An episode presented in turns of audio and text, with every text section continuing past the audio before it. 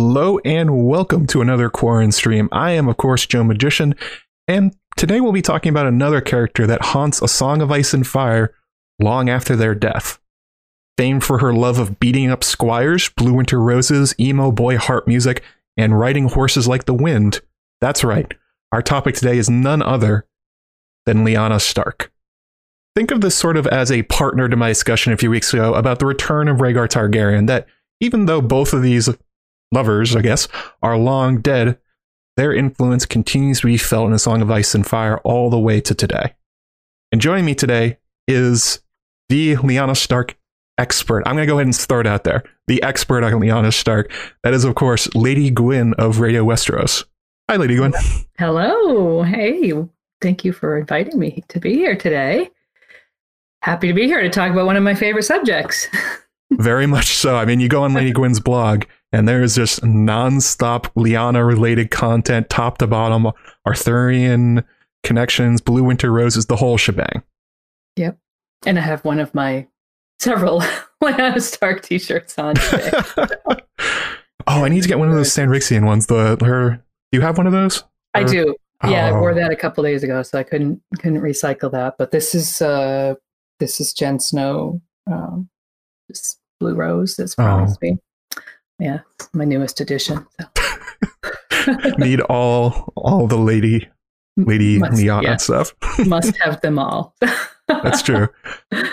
Uh, so, um, before we get going, I just wanted to do all the YouTube things at the very top. You know, slam that like button, subscribe if you haven't, hit the bell button.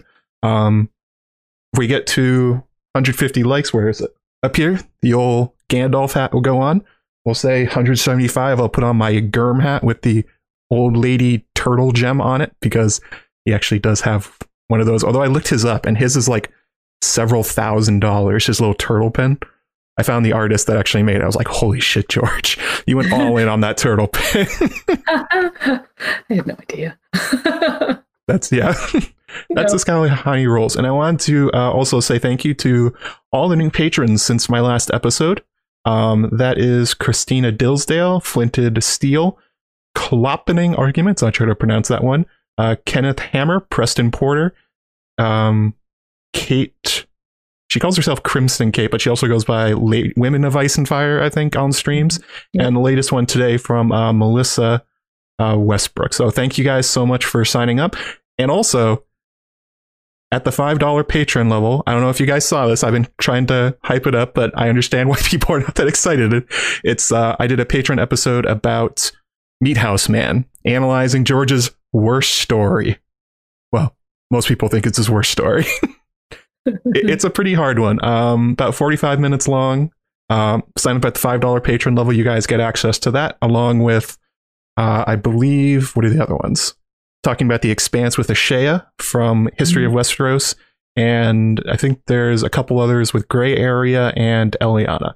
But that's going to be um, a continuing thing going forwards. I'm going to be doing patron episodes analyzing George's old works because a lot of them are pretty good, but they, also the way he writes, a lot of them connect back to A Song of Ice and Fire in interesting ways because he just loves reusing these names. Like, for instance, um, in his first one, A Song for Lya, Lyanna, Lya, he reuses the names, the characters, um, all these other concepts continue to crop up because of it always seems like he's honing whatever these old stories are, just trying to rewrite them. And I always find that really interesting about him. Not everyone does that. Mhm. Except for no wild cards. I'm not going to do wild cards. Wild card sucks. Ah, come on, that's our next. Uh... You're doing wild cards? No, I'm just kidding. Oh my god, who does wild cards? it would be funny if we were just like, we're going to do a wild cards podcast. We did do that on the subreddit once, where for an April Fool's joke, we turned the entire subreddit into wild cards. People are not happy with us. No. They didn't. They didn't really get into the joke at that point. yeah. Yeah, I can see why. Um, I also wanted to uh, take a second to read a iTunes review that I got from user. I'm not sure how to pronounce this one because, as we know from my CK3 streams, I am not good at pronouncing things. Uber Mooper, not really sure. Um, they say if you consider yourself a lover of high fantasy, Joe Magician is so much fun to listen to. I love the Song of Ice and Fire series, Lord of the Rings, and many other fictional stories and universes. Joe Magician touches on many and more of these, drawing parallels and distinctions for you to ponder. That was a very nice review. Thank you Very so much for that one. If you guys read them, I mean, if you guys leave them, maybe if they're nice, or even if they're not, if they're just funny, I'll probably just read them on a stream. Uh, so what we have here is the for going back to Lyanna Stark, we have an opening quote here. This is the one that most people think about with her. Um, this is from, of course, Ned's fever dream, I believe, when he's in the black cells, and these I think a lot of these lines are the ones that when people think about Lyanna Stark, these are the ones that come to mind. Lady Gwyn, take us away. Okay. He could hear her still at times. Promise me, she had cried, in a room that smelled of blood and roses. Promise me, Ned. The fever had taken her strength, and her voice had been as faint as a whisper. But when he gave her his word, the fear had gone out of his sister's eyes. Ned remembered the way she had smiled then, how tightly her fingers had clutched his as she gave up her hold on life, the rose petals spilling from her palm, dead and black. After that, he remembered nothing. They had found him still holding her body, silent with grief. The little Crannogman, Howland Reed, had taken her hand from his. Ned could recall none of it. I bring her flowers when I can, he said. Lyanna was fond of flowers. Big whoopsie on that one. I got it wrong. That was from Eddard 1. That is when he's talking to Robert. My bad on that one. But yeah, this is this is the introduction you get to Lyanna Stark, the tragedy of her character, the as he says, um, with the with the rose petals spilling from her palm, Hmm. the promises that she extracted from Ned. Promises. Yeah, those promises keep coming up somehow. Uh, But I thought a lot of what we hear about Lyanna Stark is sort of a character that is more known by reputation than who she actually was as a person. That's certainly how uh, Robert Baratheon interacts with her, but most of the realm as well. And I wanted to go back and sort of talk about what we actually know from her from like sort of primary sources about what her personality was, what kind of decision making she had, and maybe how that translates to her uh, a very famous son that nobody knows about. Uh, so to start off with, Lyanna Stark was the third child and only daughter to Lord Rickard Stark and Lady Lyarra Stark. Weird thing, nobody knows anything about Lyarra. like, she just doesn't exist. when did she die? When did she Who live? knows? When did she? What, what? Anything about her? One single detail? Nothing. No. Maybe that will come up, but I sort of doubt it. George kind of has that history of um, focusing more on the fathers than the mothers, but Mm. more Lyarra Stark if you could. But uh, obviously, uh, Benjen Stark was her younger brother, Ned and Brandon her older brothers. Um, and this is, although a lot of times when we're talking about Lyanna and her relationship with her brothers, because Ned is the one telling us about her, a lot of people assume that Ned was the brother that was closest to her, but it really seems to be the opposite that Benjen Stark, the younger brother, the one who disappears off page, is the one of the Stark siblings who really was her her friend more than just her sibling. And um, there's a really good quote here. Uh, this isn't canon, but it's I consider it mostly it's a vision from Bran from the Winterfell Heart Tree, and he sees two children sparring in front of it. Lady Gwyn, go for it. Okay. Now two children danced across the godswood, hooting at one another as they dueled with broken branches. The girl was the older and taller of the two. Arya, Bran thought eagerly as he watched her leap up onto a rock and cut at the boy. But that couldn't be right. If the girl was Arya, the boy was Bran himself, and he had never worn his hair so long. And Arya never beat me playing at swords the way that girl is beating him. She slashed the boy across his thigh so hard that his leg went out from under him and he fell into the pool and began to splash and shout. You be quiet, stupid, the girl said, tossing her own branch aside. It's just water. Do you want old Nan to hear and run tell father? She knelt and pulled her brother from the pool, but before she got him out again, the two of them were gone. That is a very, very different person than what we get from the the first quote we read, where as a young girl, she's beating the crap out of Benjen. She's telling him to shut up, calling him stupid. Do you want to get us in trouble? It's like I mean, obviously, this is a much younger version of Lyanna, but even still, that that tells you a lot about personality. Even Bran's thinking about how, like, I mean, Arya is known as sort of a martial character that she's very skilled with swords and bows and arrows, but he's like, holy crap, this this girl's really good. Yeah, exactly. And that that that is just classic Arya, right? You be quiet, stupid. I love that. exactly something Arya would say. Some so many similarities. well, definitely with Arya the similarities. I just I also just love the idea that that he fell into the water and started crying. She's like, knock it off, Benjen. And then you see Benjen later, and he's this hardened warrior, the the first ranger the Night's Watch, somebody that everyone respects. And when he was a kid, his little sister beat the crap out of him playing at swords. It sort of tells you, like, if Lyanna had lived, what would she have been like? Like maybe something like the Scarlet Shadow, maybe someone like Brienne, because clearly she has a competency for um, sword play and beating up people that we d- that's not often talked about. Mm-hmm. Yep, true. And that sort of reinforces the idea that in her youth, even though that she enjoyed being a marshal, that she wanted to be just one of the boys with her brothers. And um, it's I would like I was talking about. It's very similar to relationship with Arya with her brothers in the current time, and that's one of the backwards ways that I think George tells us a lot about Lyanna by making sure that he constantly reminds the audience. By the way, Arya Lyanna. When you when you think about one, think about the other. And that's mm-hmm. that's kind of a really clever way because that's all he does that with other characters. Like Mance is not literally Rhaegar, but there's a lot of similarities between them. And it's like, well done, Georgie. Yeah, exactly.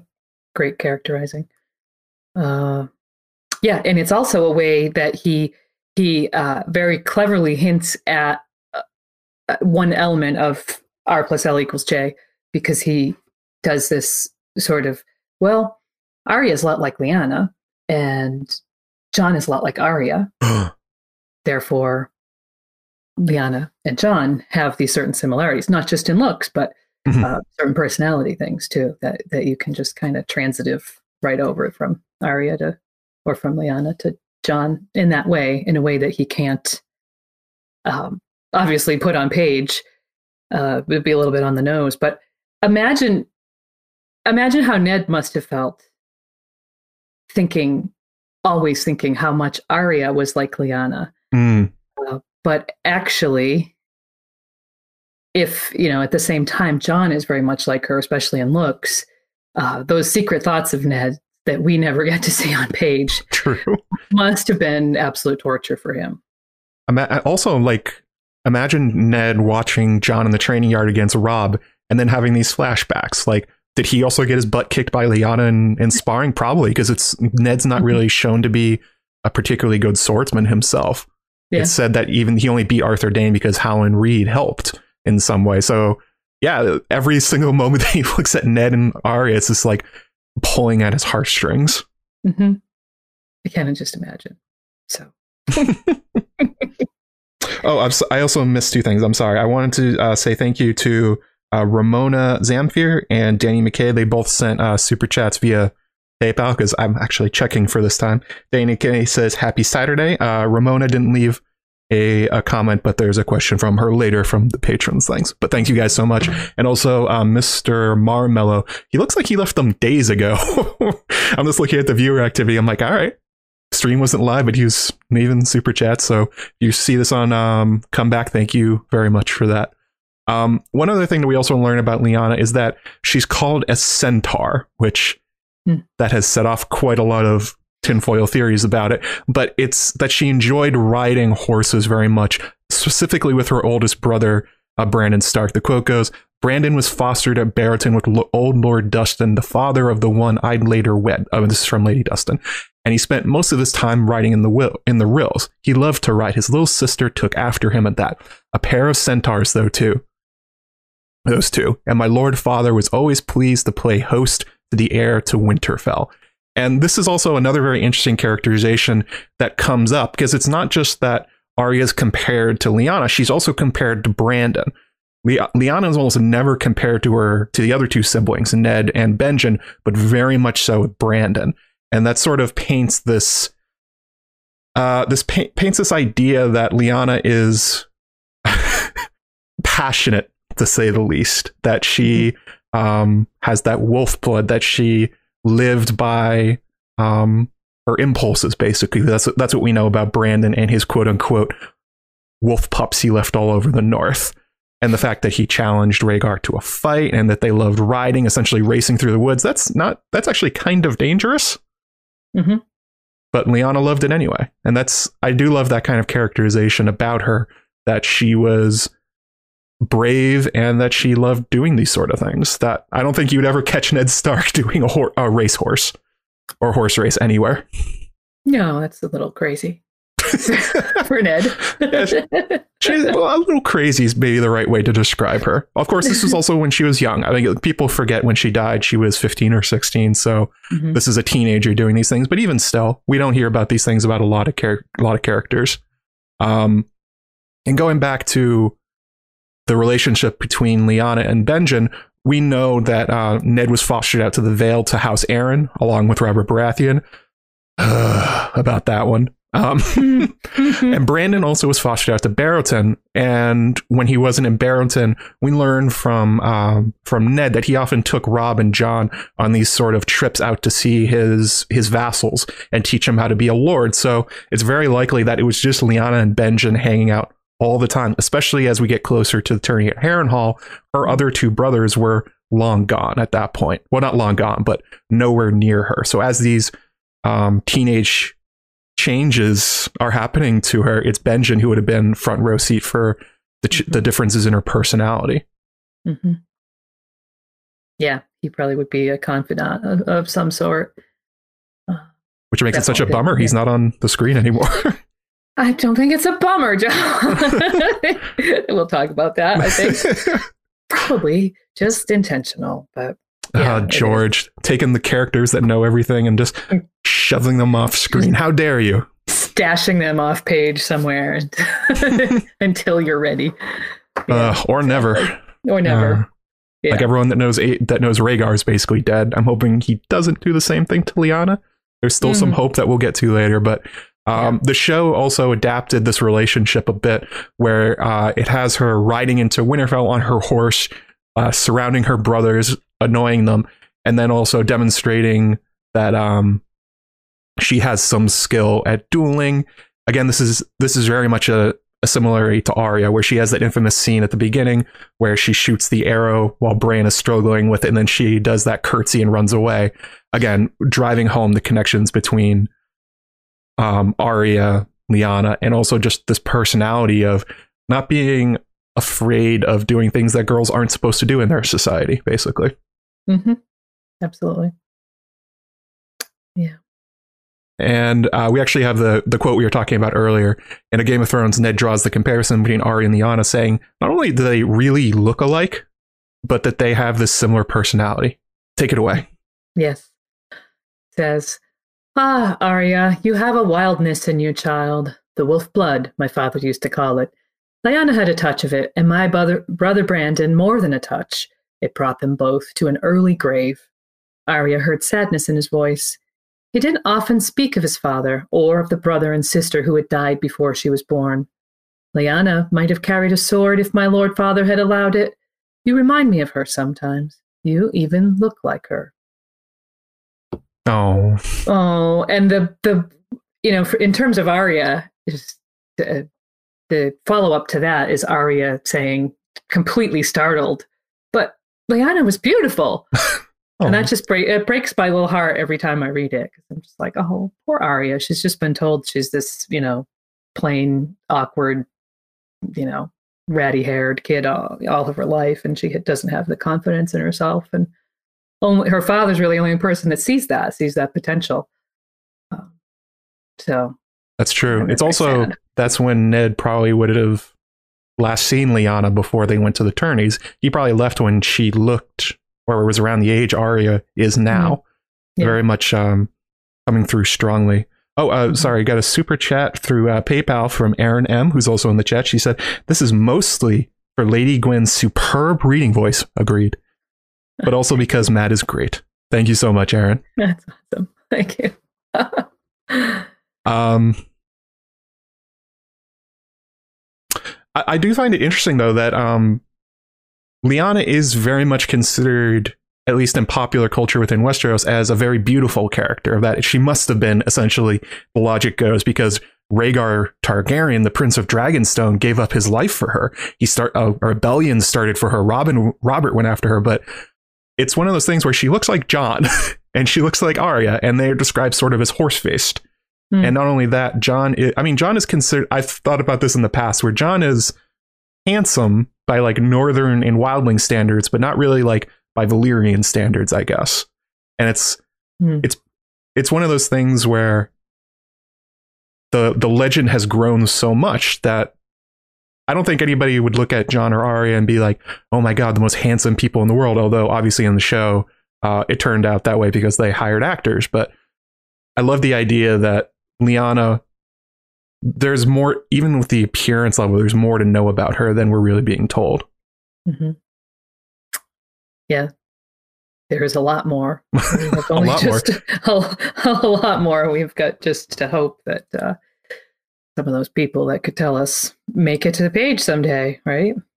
Well, in theory, maybe. Maybe. have to get wins the winner first. Uh, and there's one that there's another comparison that um, although we everyone talks about Arya and Lyanna, there's one you want to talk about with uh, her connections with Sansa. Yeah, and I think I have some notes about this also later on too. Uh, but she's does have uh, similarities with Sansa. There's her love of stories or, or songs. Uh, you see in this story about the tourney at Harrenhal, Lyanna crying uh, when Rhaegar plays his harp. Mm, Uh, a lot of people kind of extrapolate from that that she was a fan of stories in general. And I, I would say that's probably true, uh, just going by what we know about someone like Sansa. Uh, but she's also, like we see, uh, Sansa is very astute with people.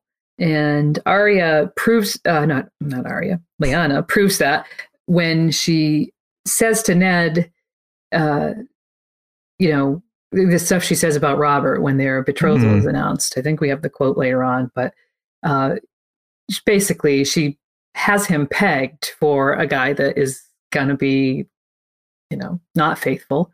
She knows that nothing can change a person's true nature. That's that's a heck of a lot of wisdom for a 14 year old kid, yeah, you know that's true. and that that's this that's the sort of um, real insight that we're seeing Sansa as she approaches that age grow into. So I think there's much more of that to come. That's true. And there's um there's the old the other quote where Robert is talking about Lyanna at the um well he wants to go joust in the hands tourney and and Ned's trying to tell him this is a stupid thing to do you idiot don't do it and to and to make his point he even invokes Lyanna he says you never knew Lyanna as I did Robert Ned told him you saw her beauty but not the iron underneath she would have told you you have no business in the melee she would have said to her husband well, who would have been her husband and the Lord of Storm's End would have said, essentially, just like smacked him across the head. And what what are you doing? Exactly. Not one to hold back, I guess. No, that's true. and then the other quote, uh, the one you were talking about, uh, it says, Robert will never keep to one bed. Lyanna had told him at Winterfell on the night long ago when their father had promised her hand to the young Lord of Storm's End. This is after one night, by the way. This is Mhm. like obviously she would have asked around about him, but this is like she met him for t- for a couple hours and went like, I already know, I see his future. It's like holy shit. That's Mhm. hard to do.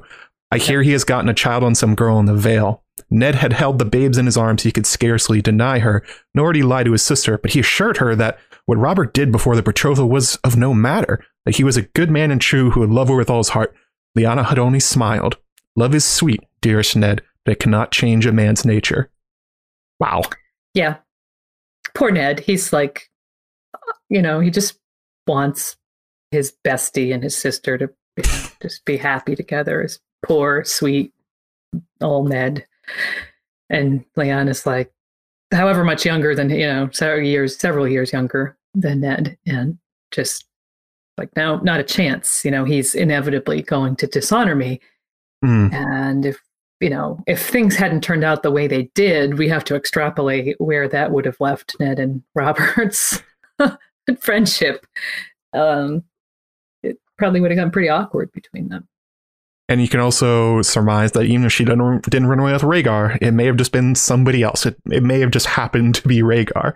Very Mhm. clearly, she's expressing that doesn't want anything to do with Robert and that she very much wants, as uh, we've shown before, she wants a life that is her own, a life that is separate from her role as the dutiful daughter of Lord Rickard Stark. She wants to be her own person. And this is not something that is being laid out for her. And it's, we see very much in similar to Le- uh, to Arya, who when she's told she has to be a lady, that she'll get married to somebody, she essentially has the same reaction. She's like, "Well, this is bullshit. That's not who I am." yeah.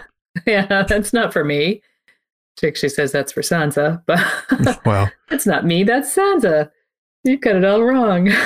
although Sansa, insert, I think very interestingly, there's a point of comparison here between Sansa and Lyanna that they both have similar reactions, and that is, of course, Sansa in the Vale is supposed to marry Harrold Hardyng, and Harrold Hardyng is another handsome dick of an heir to a kingdom. He already has bastard children before getting married. He even openly says it to Sansa. He says, "Oh yes, yeah, I, have Mhm. I have bastards. No big deal. I'll be faithful to you. And it's like, I think that's something really interesting to look out in the Winds of Winter going forwards for Sansa as a character that George is also introducing as comparison to watch her interactions with Harrold Hardyng and how she reacts to the marriage pacts that Littlefinger is promising for her and use that to backfill Lyanna's character. yeah, I think that's a great comparison. So many uh, Robert Baratheon vibes there. Harrold Hardyng Especially if you- you know, sucks. he sucks, and he's and he's there. He's in the Vale, and Mya Stone is right there too. You know, and it's all just Oh, that's a that's a great point. I forgot about that. Yeah, Sansa's literally interacting with the child that that. probably broke up the marriage between Lyanna and Robert. Mm-hmm. exactly. Hmm. Yeah. So So that's where come there. Yeah. that's where we leave off with the, the most of her history. And I wish I had an air horn sound effect or something because now we get to the tourney at Harrenhal and the night of the laughing tree. The big moment for Lyanna, although never act, I don't think she's ever mentioned by name in this story. They always just call her the Wolf Maid. Hmm. And that's one of those things. I went back and I looked for instances of Lyanna's name in the books, and there's actually not that many. There's only like 14 or 15 name drops that aren't Lyanna Mormont. It's uh, Mhm. it's surprisingly sparse for a character that has such a large impact on what's going on. And we're, uh, this is something I, I was going to bring up later, but I think it's a good time now. It's that um, Jon never once thinks about Lyanna directly as a person. It's Mhm. always he only thinks about his mother in the abstract, and this is this is a way that George is using um, these old stories and these and these misdirects to try and hide this. Although we all figured it out, unfortunately, thanks to the fan community. George did not count on the internet. Uh, no, we did not. I didn't see how could he know that these sort of things would exist? Two people spending a Saturday talking about one of one one character that barely appears in the books. Right. Exactly. Uh, then we get the so this is one of those really really good chapters, and I love this quote here. Uh, this is Jojen and Meera Reed talking about uh, Lyanna and Howland Reed meeting at the tourney at Harrenhal. Go ahead. Okay. Sometimes the knights are the monsters, Bran. The little Crannogman was walking across the field, enjoying the warm spring day and harming none, when he was set upon by three squires. They were none older than fifteen, yet even so they were bigger than him, all three. This was their world as they saw it, and he had no right to be there. They snatched away his spear and knocked him to the ground, cursing him for a frog eater. This, were they Walders? It Mhm. sounded like something little Walder Frey might have done. None offered a name, but he marked their faces well so he could revenge himself upon them later. They shoved him down every time he tried to rise and kicked him when he curled up on the ground. But then they heard a roar. That's my father's man you're kicking, howled the she wolf. The she wolf laid into the squires with a tourney sword, scattering them all. The Crannogman was bruised and bloodied, so she took him back to her lair to clean his cuts and bind them up with linen. There he met her pack brothers, the wild wolf, who led them, the quiet wolf beside him, and the pup, who was the youngest of the four. Oh, little Benjamin. But this this is the biggest moment of characterization I think we get for Lyanna Stark. Like Ned thinks about her mostly in terms of the sad moments, we t- comparing her with Robert, and a lot of the a lot of the other comparisons are about like they have to do with Rhaegar and Robert being sad about that, and char- characters like Cersei and Kevin going like. A wolf girl versus like Cersei Lannister? How could she? Mm-hmm. but this is where we actually see definite actions and what she does in moments where she's not being the Lyanna Stark of legend. Um, just to set the the um, for what's exactly happening here, uh, Lyanna and her brothers have taken in Howland, although he's very curiously arriving at the tournament at this moment after staying on the mythical and near impossible to reach Isle of Faces for an extended period of time. That's something I've I've wondered about in the past. Like, not we'll touch on this a little bit, but it's like the fact that Howland gets his ass kicked in front of Lyanna sets off the whole chain of events that leads to her and Rhaegar finding each other and knowing the way that the Green Seers and Howland, who was visiting with them, you have to wonder how much of this was set up for them to meet each other. Mm-hmm. Um, a very fun but curious line of thought. Um, but then we get to the night of the laughing tree. Lady Gwyn, this is this is your thing. You guys have done entire episodes about this. Um, tell us about the night of the laughing tree. Okay. Uh, first, I want to start by saying that one of the things that strikes me most about that lead up to this night of the laughing tree story um, are the comparisons that we can draw between Jon and Arya. I mean, I've, well, obviously, we talked a lot about Arya. There's, there's obvious stuff there. This skill with so with the blade and with riding and be, passing as a boy.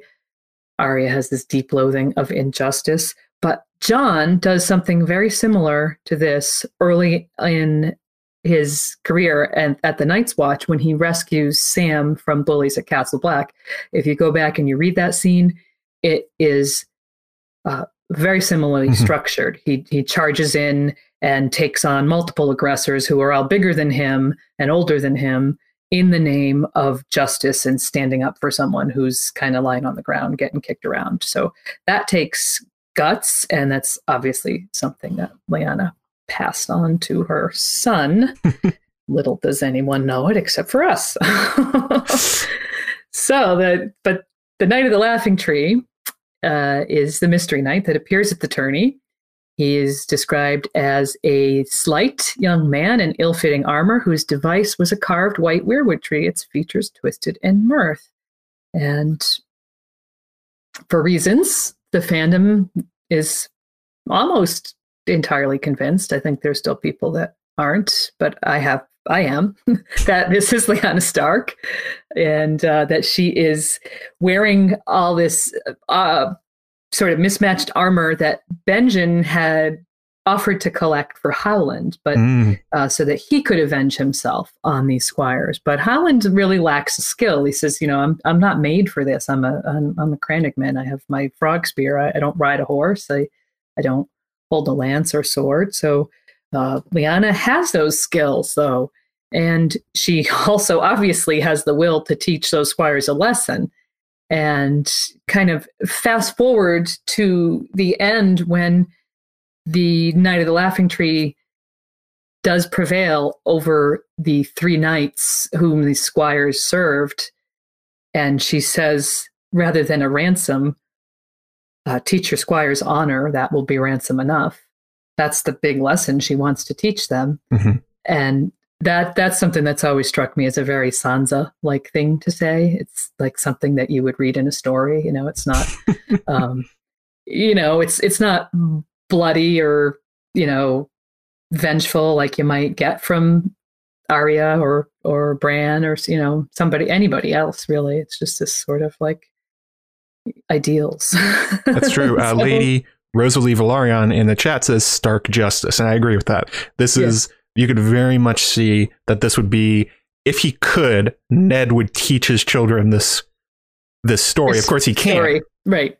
But it works perfectly with the values he sets out, and that's mm-hmm. why Jon, as you say in the um, later in his life, seems to echo it because these are the values they hold as rulers. That it's important for them to look out for the small guy. It's important for them to protect their vassals. That it's not a a one way relationship with them. They see it as going back and forth. Like, what's Mhm. the point of being a ruler or a king or anything like that if you can't protect your people? And that's something Ned very much has impressed on his entire family. Yeah, absolutely. Uh, we got a question uh, from Mhm. Patreon. Eric Foreg, he has a question about the Night of the Laughing Tree. And this is Mm-hmm. something I, I know you have written and podcasted about before. What's up with the description of the knight having a booming voice? Lyanna does not have a booming voice, so what's going on?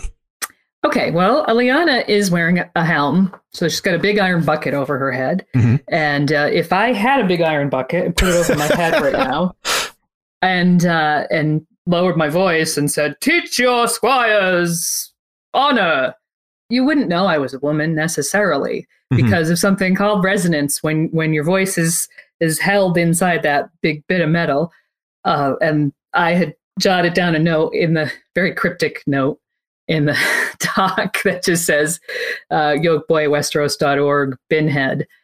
And i wanted to tell you guys that years ago when um, we used to hang out on westeros.org and uh, frequently uh, i kind of cut my teeth in forums in the rlj threads there uh, so we'd be kind of hanging out there talking with people and back then it was there was an, an inevitable cycle of people challenging RLJ, people challenging the Night of the Laughing Tree, and, and all these these ideas.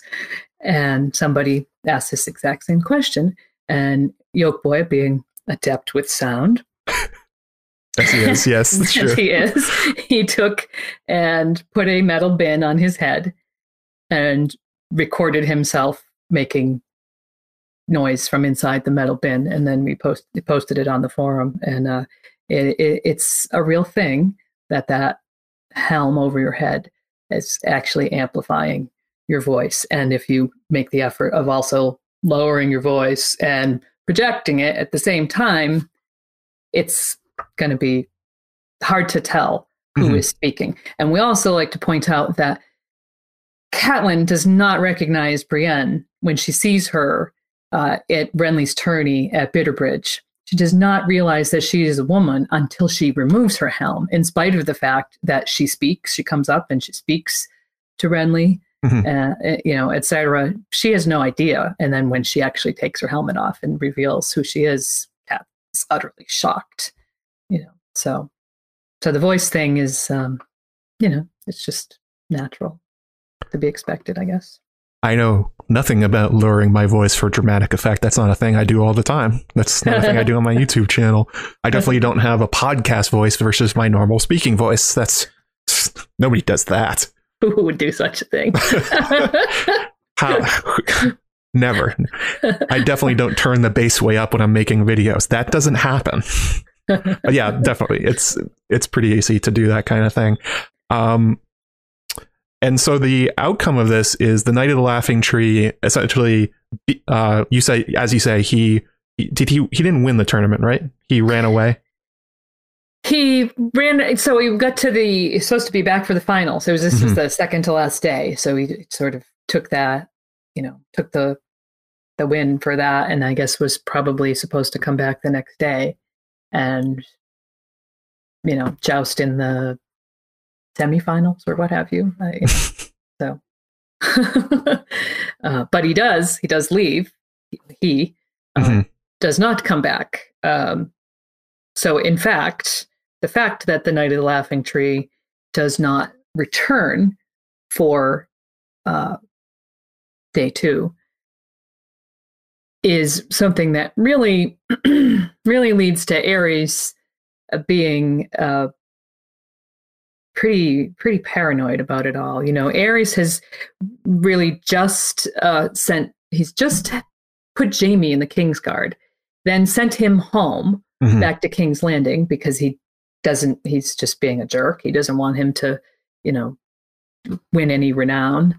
Uh, you know, he's just trying to get back at Tywin. So Aerys becomes convinced that maybe if this is Jaime come back as a mystery knight just to mock him, or maybe there's some other plot and he's Aerys, so he's just paranoid about everything. He can't take a joke. He doesn't he doesn't think it's funny that somebody came on and decided to be a mystery knight and teach 3 Mhm. stupid squires honor. He thinks that it's all something to do with him.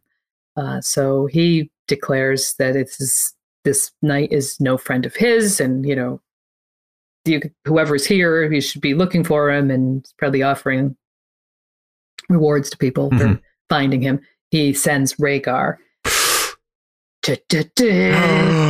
Thanks, Varys. Thanks, Varys, for all this stuff, you you asshole.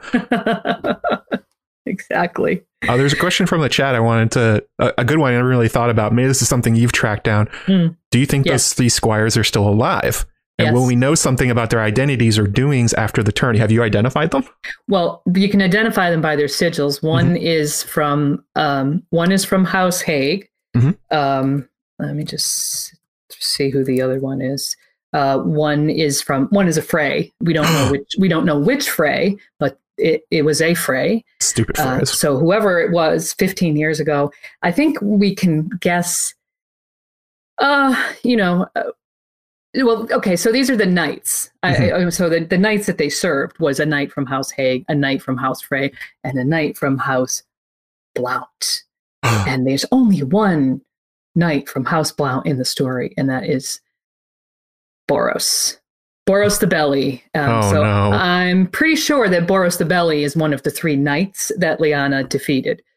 Mm-hmm. Uh, which, you know, when you start to kind of think about the ins and outs of that, the re- re- resonance with him uh, beating Sansa, and mm-hmm. you know, there's there's just there's a lot of stuff you could probably unpack there. So, whether we'll find out who their squires were, I don't really know.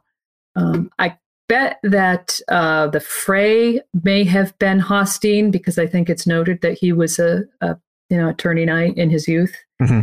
uh, and he was probably always stupid.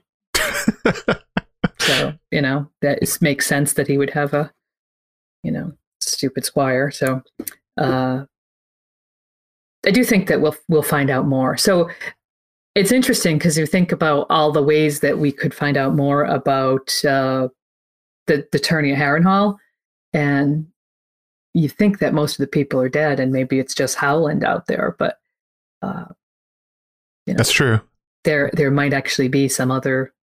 Not that we're ever going to get up the the Borros Blount point of view. No, I mean he's dead. he's going to die. He's going to die pretty. Isn't quickly, he's uh but, he's uh, going to have a heart attack? I believe. He's he can barely stand up at the end of a dance with dragons. Yeah. So On his last words, Lyanna Stark, this is your fault. I know. Let me recount my experiences with Lyanna as I die for no reason. As I lay dying. Yes. That'd be quite a thing for Borros. Um, it would, yeah. So the the last point that uh, you were talking about is that Rhaegar was sent to find the Mystery Knight. He comes back and says, "I can't find her." Of course, us in the fandom or can't find him. wink, wink, wink. It's pretty clear that Rhaegar did find the Knight of the Laughing Tree and unmasked it as Lyanna Stark, because this is sort of even when you when you listen to the Robert's Robert's side version of the events of Rhaegar and Lyanna, it is totally unclear how they even met each other. Mm. There's no interactions. And there has to be something, even if even if you believe the kidnapping, why did Rhaegar become aware of Lyanna Stark? It's there's no reason for it. Uh, yeah. There's a lot of people that love Rhaegar. He doesn't love almost any of them back, which we learned from you know Cersei and Jon Connington and people up and down the country that thought they knew and loved Rhaegar. So what made her stand out? Well, the Knight of the Laughing Tree, realizing that she has bravery and honor and stood up to these knights and beat the crap out of these squires and probably heard the whole story about protecting Howland. That would be something that would probably be impressive to someone like Rhaegar, who we know as a person does care very much about um, being a good ruler, much more than his father does. Mm-hmm. 100%. So, so that leads us to what happened next. Whoa. This is, uh, and this is the part where uh, the Sansa comparison comes back in, and that the idea of songs and, um, and that the that there, there's a romantic streak to Lyanna that hasn't mm-hmm. developed yet in Arya, but maybe will later. Like mm-hmm. if there was a five year gap, maybe that would have come out more. But we learned from the story that Rhaegar was playing his harp and, seal- and singing his very, very, very sad songs, and that it got the wolf maid to sniffle. And then when Benjen Stark started making fun of her, she poured wine over his head when he laughed at her. uh, classic brother sister relationship right there.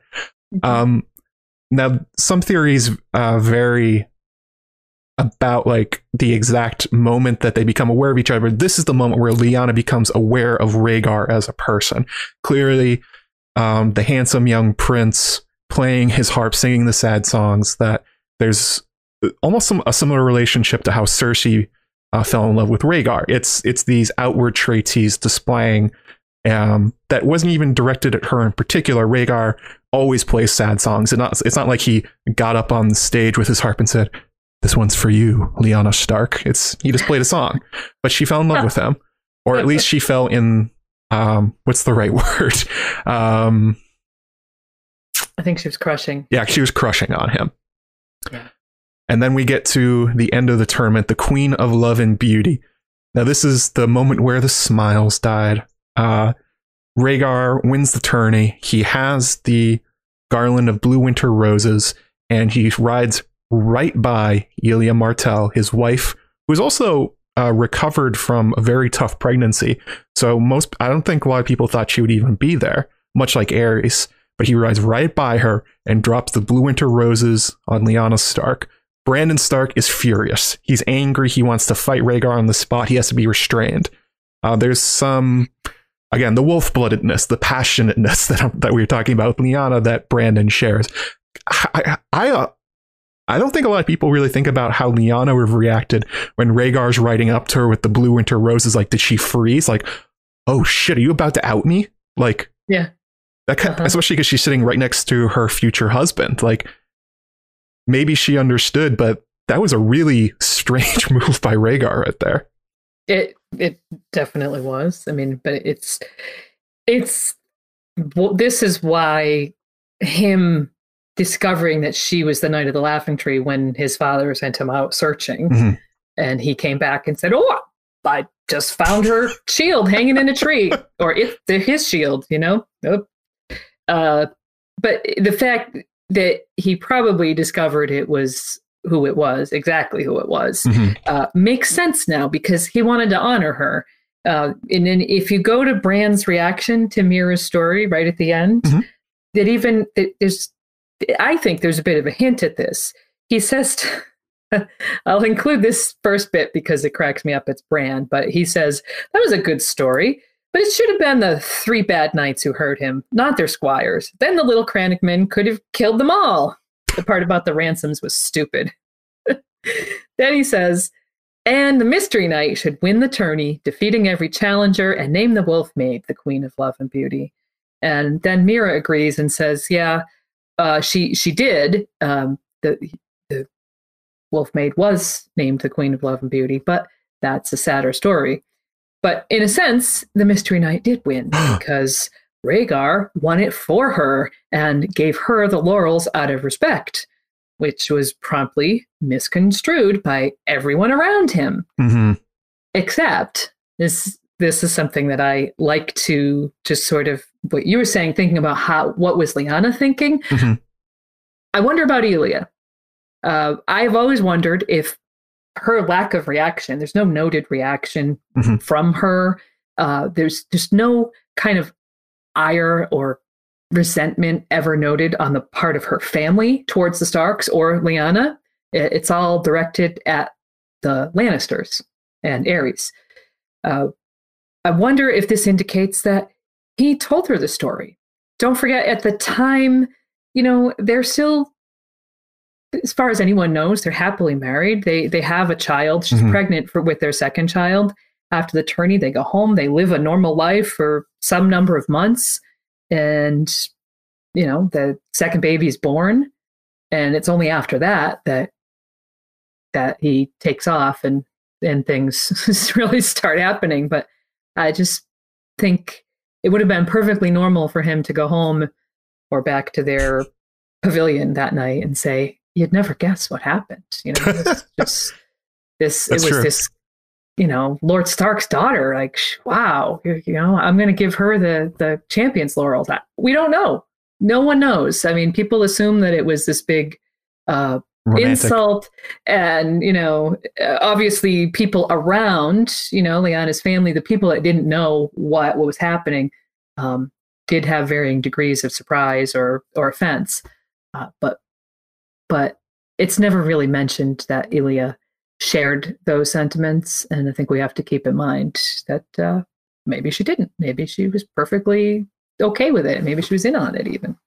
I mean, there's even some maybe some truth to that to what happens during Robert's rebellion. For instance, they hide in Dorne. You have to assume that if Rhaegar was in trouble with the Dornish for cheating on his wife and marrying yes. another woman, hiding in Dorne is probably the last place you want to go. Yeah. Uh, the Dornish, this watchtower, you know, was probably owned by uh, you know, it, it's never mentioned that it belongs Fowlers, to a specific house. I don't know. It's it's near their lands. I, yeah. I wondered if, as this kind, if it's just this kind of thing that maybe, you know, it's an outpost of Martell. You know, because it's just a watchtower on mm-hmm. the edge of their their dominion. So, um, how did he even know it was there? You know, and like you said, he clearly wasn't afraid of the Dornish. No, oh. he left her alone there. Like, if you if you really think she's in danger, if you think the Martells and Oberyn Martell are going to get their revenge. Even leaving three Kingsguard and Dorne, I mean, that's that's a insanely mm-hmm. dangerous move. You have to. They can be overwhelmed and take yeah. Lyanna and take her captive. They've done it in the past, and it's like mm-hmm. he didn't care. So I think that mm-hmm. speaks more a lot to your point that yeah, Elia probably knew, and I you have to imagine that maybe um he he talked it over with people, maybe that he was going to give Lyanna the the thing and they were probably like oh that's a, that's a nice message. But and we've actually seen in the past that mystery nights do happen that and they're not often the unmasking of them is not often a scandal. Like we know Barristan the Bold did this when he was a young kid. Um, it's it's happened before in other stories where the mystery night there's like oh it's this guy. Okay I mean if you're lowborn it's a problem but Lyanna's not lowborn the, the only reason he couldn't say she's the Knight of the Laughing Tree is because Aerys thought she was a criminal that he yeah. wanted her dead. It, it could have been just like a nothing moment, like, oh, look at this, Lyanna Stark. And then, wow, this is amazing. It could have been a great story, but it's Aerys and Varys and the paranoia and the idea that they think this is a threat to them that leads to this sort of secret marking of importance for her. Yep. Yep. and nobody can know about it because it would have endangered her life. Yeah. A new friend of mine. Rhaegar so. probably should have kept it to himself, though. Mm. Probably should have given Elia the thing and then gave her a high five on the way out of the tourney saying, You're amazing. Good job. Yeah, good job. Good job, girl. Just leave it at that. uh, but but he didn't. He didn't. And um, there may have been sparks flying when they met each other, considering mm-hmm. what happens later. Maybe that's maybe that influenced his decision when he's like, Well, she is kind of pretty and she's awesome. Hmm. Maybe I'll give her this laurel. Yeah. Yeah. Uh, there's one point I always I'm always confused about, and that is the giving of the Blue Winter Roses to the tournament champion at Harrenhal. So the Blue Winter Roses are a rare flower, and they are also Lyanna's favorite, and we notably know they grow in Winterfell. So why does why is why are these the the laurel that's being given out that the Starks bring them with them? Why mm would they do this for the Whents? The Whents are putting it on. There's no connection there between them. And it also just happens to be Lyanna's favorite flower. What, what do you think's going on here? Why were there blue winter roses at the tourney at Harrenhal? Hmm. Okay, so uh, couple. Uh, so they grow at Winterfell. Mm-hmm. Not necessarily the only place they grow, True. But that's the only place that we know of. Uh, so could have been, you know, somebody else brought them could have been the Starks did bring them because don't forget it's it's the fall spring. They're probably not growing roses outdoors yet. You know, you have to have you know this the Starks have this famous uh, greenhouse basically where they can grow food and roses mm-hmm. throughout the throughout the winter, and it's been a very long winter. Uh, so they may have brought them because they were the only ones that had roses to bring.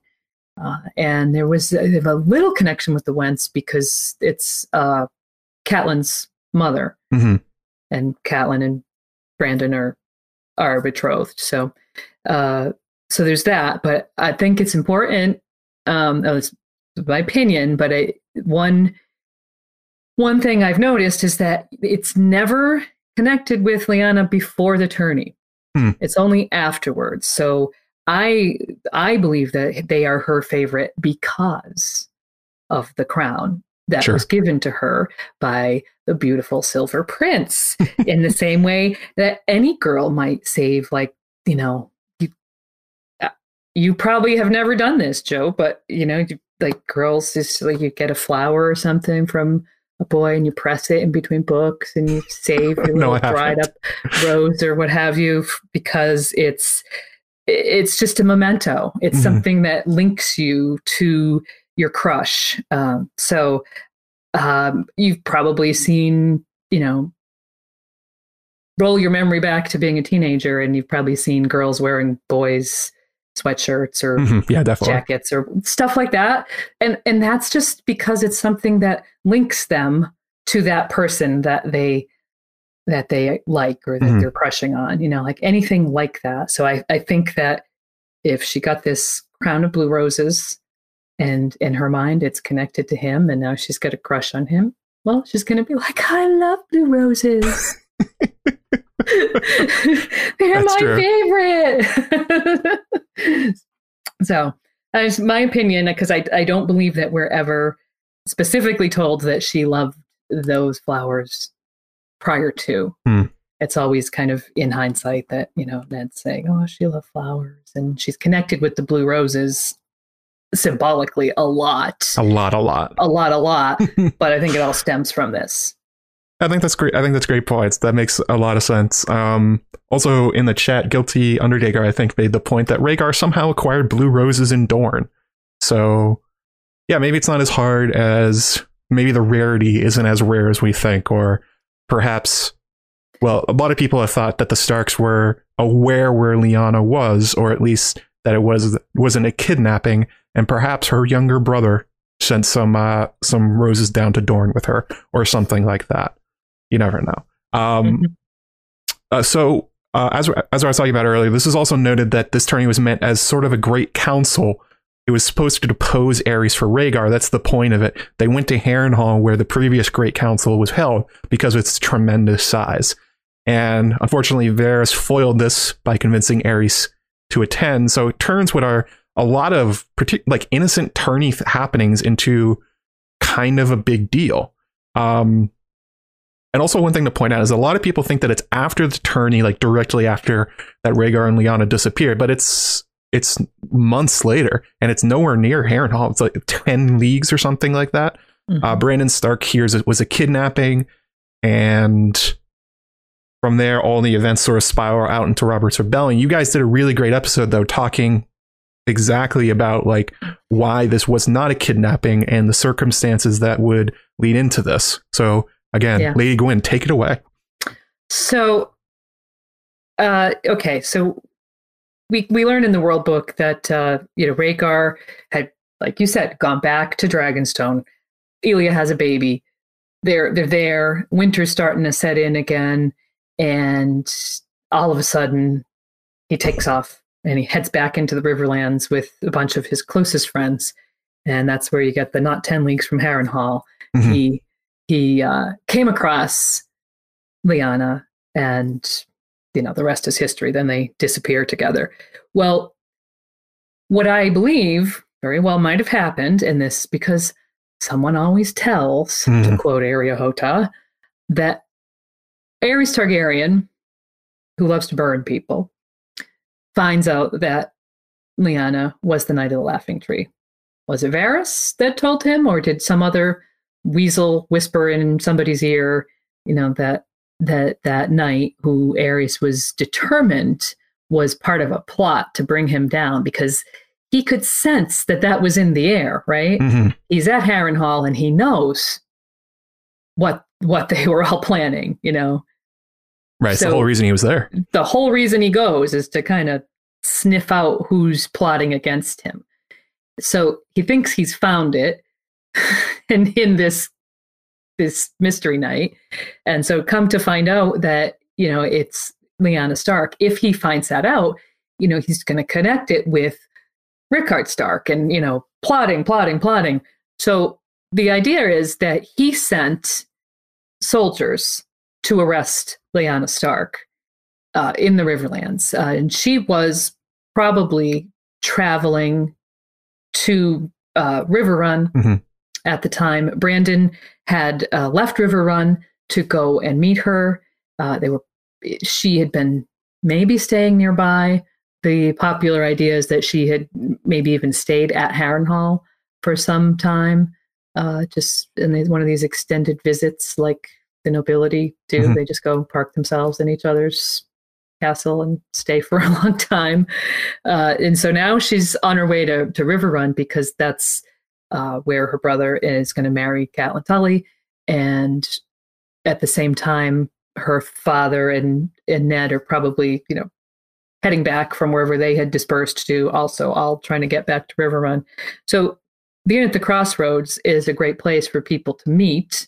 Mm. We see it happen time and time again. People, you know, things come together there. Uh, that's our episode was actually about all of the things that happen at the Mhm. Inn at the Crossroads, which was, you know, right at the beginning, Game of Thrones. You see Catelyn abducting Tyrion at the end of the crossroads. So, if in fact Aerys is has sent for Lyanna to be arrested and Rhaegar found out about it, you know, he's he's probably got his spies in his father's court keeping tabs on things, so he gets word at Dragonstone. Your father's just sent a troop of gold cloaks into the Riverlands to arrest Mhm. uh, Lyanna Stark, which, by the way, is a lovely little parallel to Gold Cloaks going out into the Riverlands looking for. Uh, well, they're actually looking for Gendry, but you know, their is there, and she thinks they're looking for her. Uh, then he would probably think, uh, "I have to go stop this," because he knows that she's just an innocent young maid, right? Mhm. And that is that was his goal. So he charges to the Riverlands. He comes. He finds Lyanna and whisks her away to safety. So it's a rescue, not a kidnapping.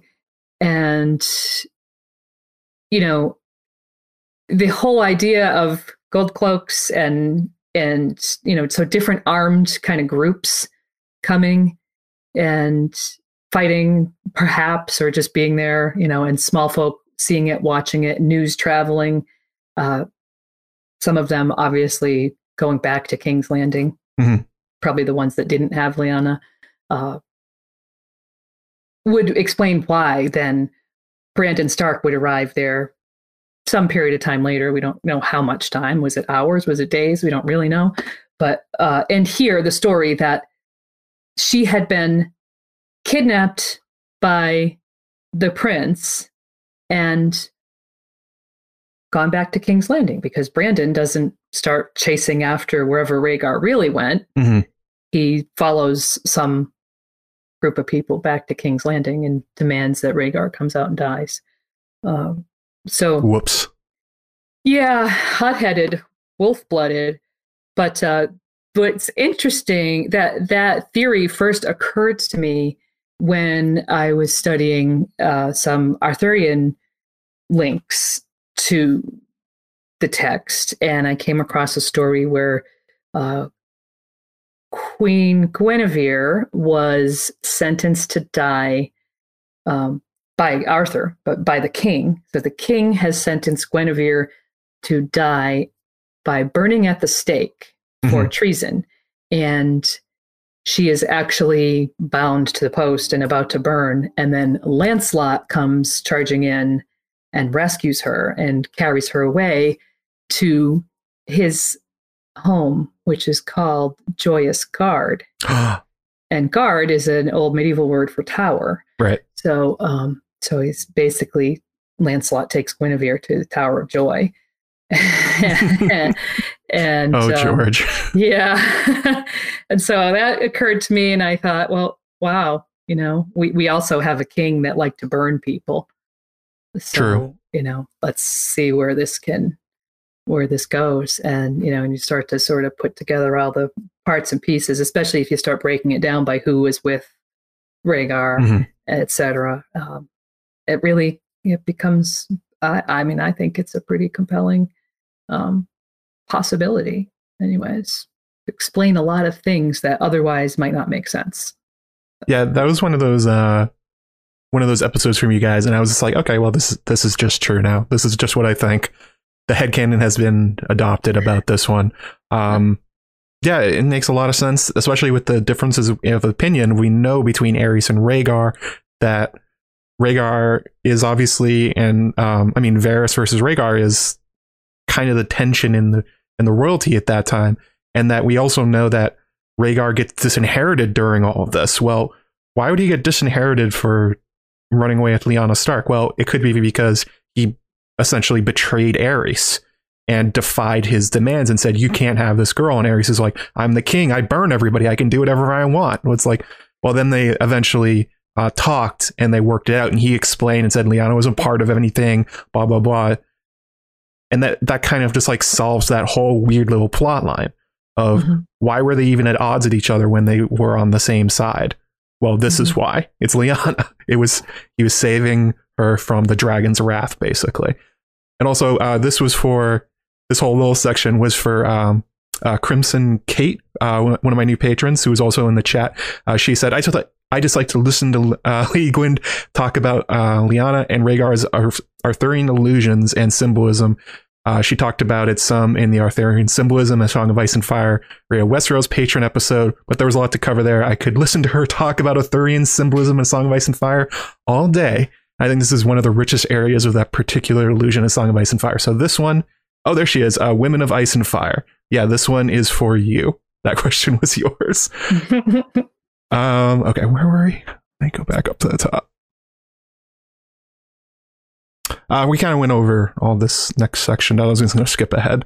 Um, so what what's kind of Lyanna's legacy in Westeros, and actually a little bit beyond Westeros, and this is what kind of we're going to get into. And like I was talking about with Rhaegar, even though he's dead, he kind of keeps coming up, and Lyanna sort of does too in this very um, bizarre way. I mean, the first one is obviously Ned, where uh, Ned is traumatized by not only Robert's rebellion and the war itself, but also finding Lyanna dead in the Tower of Joy. Um, Ned has to bring Jon back to Winterfell and then essentially lie to his whole family and the entire realm that the baby is his own bastard. Uh, Lyanna makes this infamous promise. Uh, we don't really know what the promise is. The show did um, answer that in a, some kind of way. I'm not sure if it will be the exact same thing. Obviously, they also named Jon Aegon, which is very controversial in the fandom if that's actually his real name. but from a, a Bran vision, we can likely see what the promise was. And it's likely to raise Jon as his own and keep him safe against Robert's wrath. And there's the quote here it says, Lord Eddard seemed much younger this time. His hair was brown with no hint of gray in it, his head bowed. Let them grow up close as brothers with only love between them, he prayed, and let my wait and let my lady life let my lady wife find it in her heart to forgive. So all the tensions that he's creating with Catelyn, the the way that he's breaking his relationship with Robert is all likely because he's keeping his word to his younger sister that he will raise Jon as a Stark and that he won't send him away and that he won't let Robert get anywhere near him. And that's an important part. Um, we know that Jon grows up looking like Lyanna. Ned doesn't know that. What if he ends up mm-hmm. with purple eyes? What if what if his initially dark hair suddenly turns blonde? It's not unusual for a baby's hair color to change. Like for instance, you could see uh, well, I have silver hair now, but it was yeah. um, you know, I when I was born, I was born blonde. And then my hair very quickly turned brown. Like you can't know that Jon's not going to look anything like a Targaryen as a baby. Mm-hmm. So you have mm-hmm. to keep him away, not only from Robert, but from everyone at court because if that they find out Robert has declared to Ned that you know he's he kills Rhaegar every night in his dreams that he tried to kill Viserys and Dany. um Elia's kids were were killed as well so you have to believe little Jon or Aegon or whatever his real name is would not be safe anywhere near Robert Baratheon and Ned takes that seriously essentially severing his relationship with the Iron Throne and living almost as a hermit in the north outside of Balon's rebellion yeah. Think about the anxiety that, you know, is uh, just the anxiety that Robert's, you know, he thinks Robert's hatred of the Targaryens is a madness mm-hmm. in him and the anxiety that that must have provoked in him as as that child grew. Mhm. And he wondered and worried, like you said, if he was going to turn out to be obviously Rhaegar's son. Uh, you know, or I mean, just at any moment, you know, people could put two and two together. I mean, Yeah. one one thing that's interests me is, uh, you know, Catelyn has this thought where she thinks uh, about Jon Snow, whoever his mother was, she had left little of herself in him, uh, which is Opposite. funny opposite right exactly she left all of herself in him and but the thing that i was saying earlier about how you know Arya looks like Jon, Arya looks like Lyanna, therefore Jon looks like Lyanna. Uh, Lyanna died in the South, Jon was born in the South. I mean, if Catelyn had ever gotten beyond, you know, the way she felt about things as they, as her point of view, as they affected her Mhm. and her children, uh, and started to really kind of think about it uh, in a, in sort of standing outside the situation, you know, she could have gotten there. Yeah. or at least started poking around and and thinking about things in a different way. She definitely could have gotten there. Other people could have gotten there. People uh assume that Rhaegar raped Lyanna a hundred times. I mean that's something that that Robert says hmm well no one ever I mean it's not really explained how she died Right. Ned doesn't Um, talk about it. Ned doesn't talk about it, but you would think at any point, um, surely they there are people like us in Westeros who would be going, hmm, something doesn't add up here. There's got to be another explanation, which is, I, in my opinion, that's where um, Ashara Dayne comes in because she has a bit of that look. hmm Uh, she's got purple eyes, and you know, obviously, if we can just let people think that, yeah, maybe maybe I Ned did have an affair with Ashara Dayne, and and that this is the result of that, but we're never going to talk about it. At least that way, if the baby turns up having purple eyes, At least it makes year, sense then. Yeah. it, it makes it's something that would be explainable. Uh, you've still forbidden everyone from ever talking about it, but they could knowingly look at the baby and go, "Oh yeah, see, he's got his mother's eyes." and everyone remembers Ned having a crush on her at the tournament, so Mm. it's it works Yeah. out nicely as a cover story. Yeah. Uh, but I, I thought I find it really interesting that it's for Lyanna that this gulf exists between House Baratheon and House Stark when they were so they were on track to be essentially united.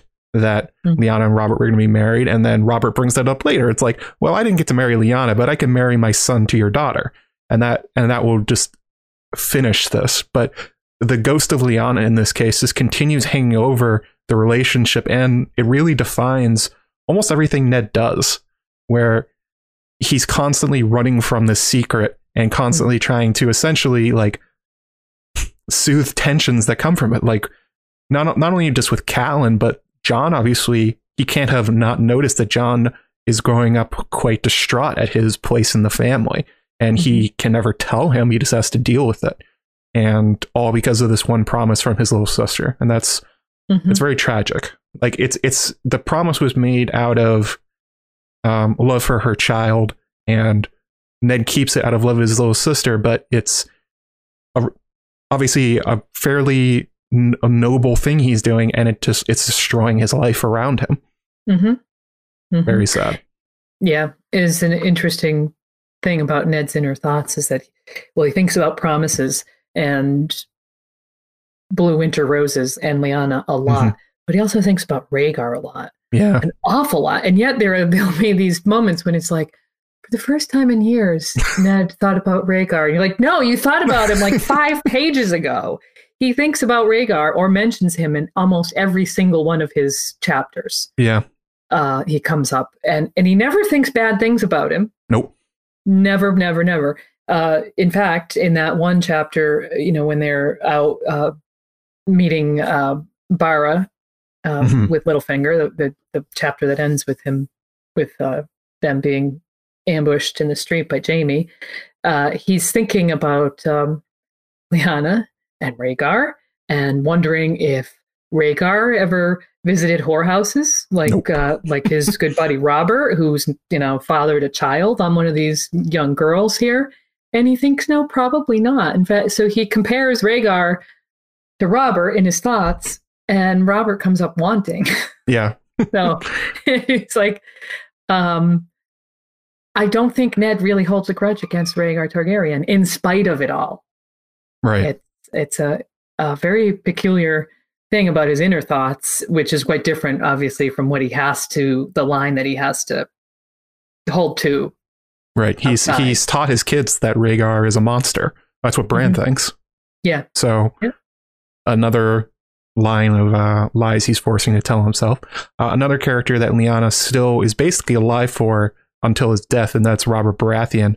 Um, he, his relationship to Lyanna is very, very similar to, and I love this comparison by George. It's extremely similar to Ray to Cersei's relationship to Rhaegar, where the Mhm. love that they feel for these characters is not one that's about them as people. Like Robert barely knew Lyanna. Cersei barely knew Rhaegar, but both of them had internalized at a young when they first met them that this is where their life is going. Everything's going to be Mhm. about them, and if they had just had these these two uh, people in their lives as Mhm. their as their partners, then everything would have turned out well. And I I really love that line where Ned essentially goes like, "Hey, reality check, Robert. You didn't know her.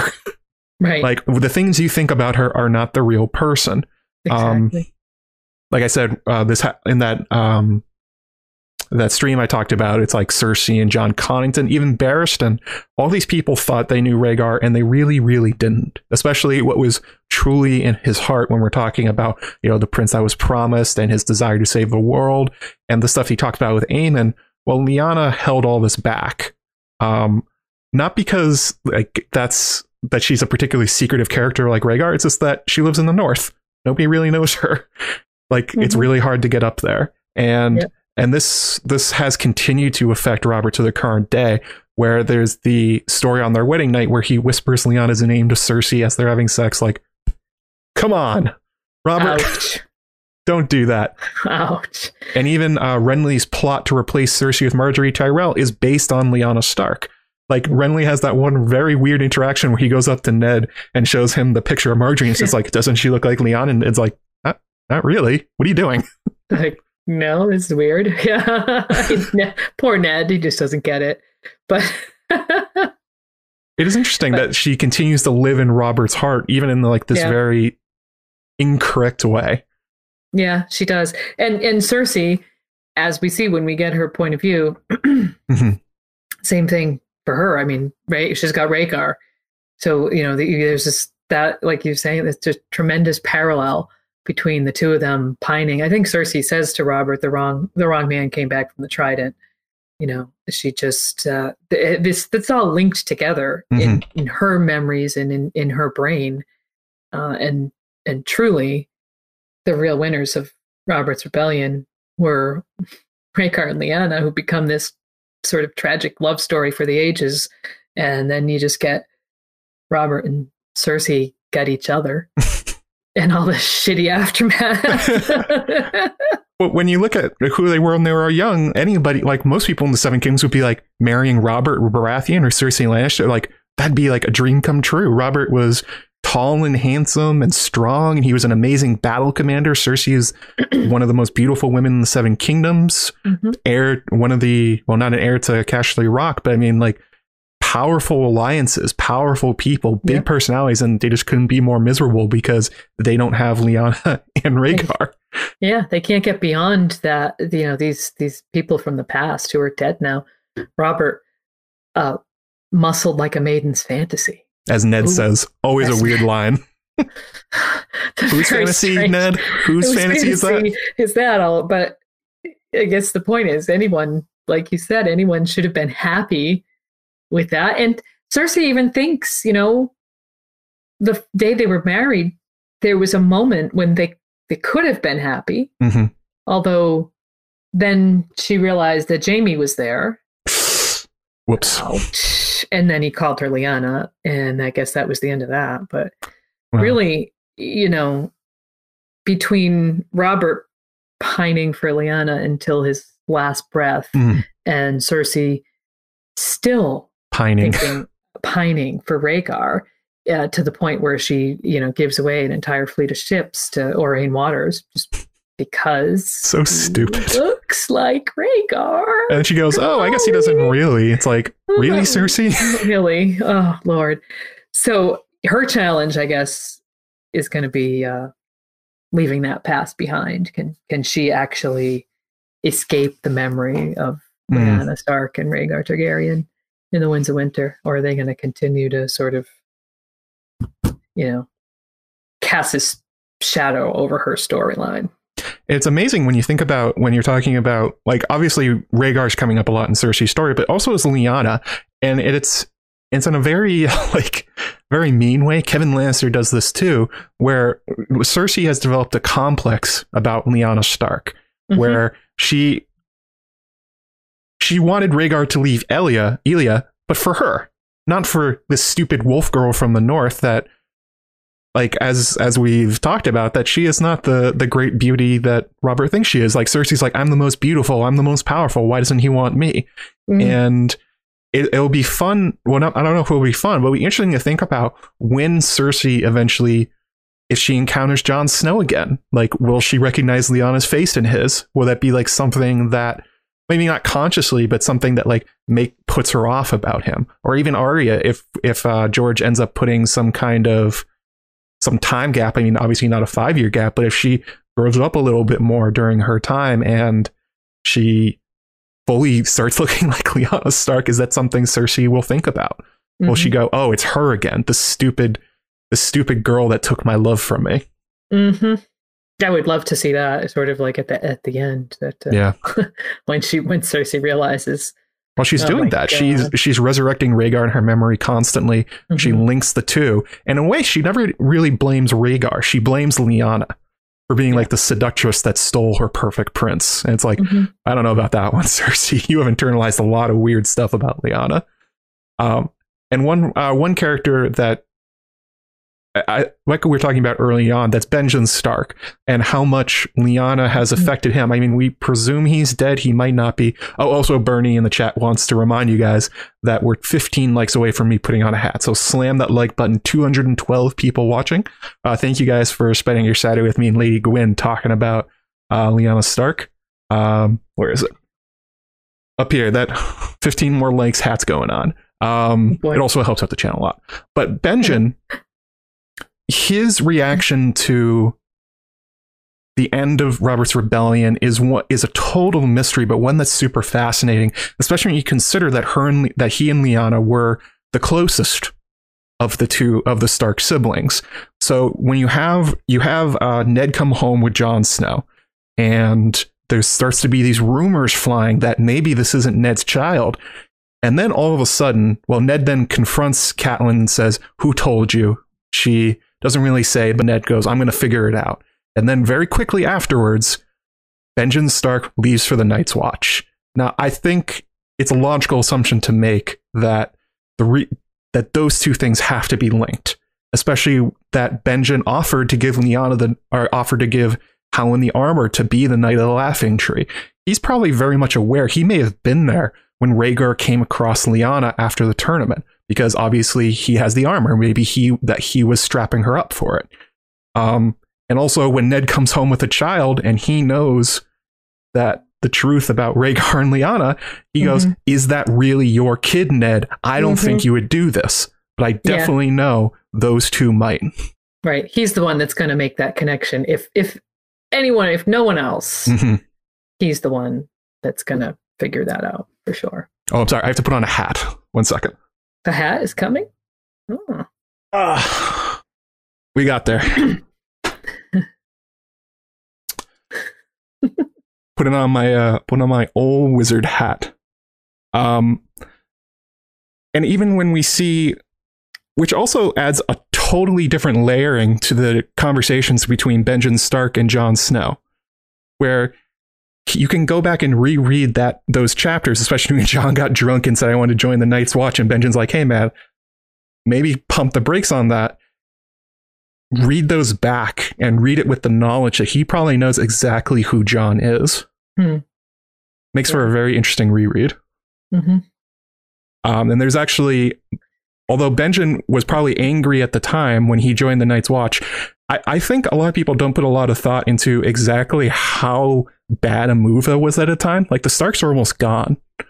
If Ned doesn't have any children and Benjen doesn't have any children, the Starks are going to go extinct, basically. It's kind of on Benjen at this point as a young man who's not married to also get married and start producing the next generation. With, I mean, with Brandon and Lyanna gone. Yeah. And Mhm. instead, he essentially gives Ned the middle, middle finger and goes joins the Night's Watch. You have to you have to see that as as a maybe just a retribution to what he thinks is unfair treatment of Jon Snow. Hmm. I also yeah, interesting. I also love thinking of this um, this one quote from him. He says, "You might, if you know what it meant." Benjen said, "If you knew what the oath would cost you, you might be less eager to pay the price on." Now, obviously, Jon takes that in terms of maybe get married and have a kid. Benjen may be talking about, "Hey, you're a claimant to the Iron Throne, my dude. You give, you might be giving all of this up." right. but he can't say that because he's sort of come to terms. He and Ned have obviously, um, uh, what's the right word? They have reconciled. They probably had a chance to talk about it. and Ned explained what happened. Benjen, over the years, has softened, and so he understands why Ned's doing what he's doing, even if he disagrees. hmm uh, so I thought we'd get into now. Ooh. My hat's going wild. Hang on a second. Pushing. Oh, that's right.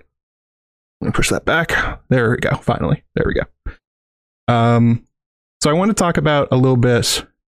What is this is Lyanna's effect now, assuming Benjen never comes back. I mean, that's that's kind of over. But what about what she's what is her effect going to be on the Winds of Winter? And I mean, the first one obviously has to be Jon Snow, right?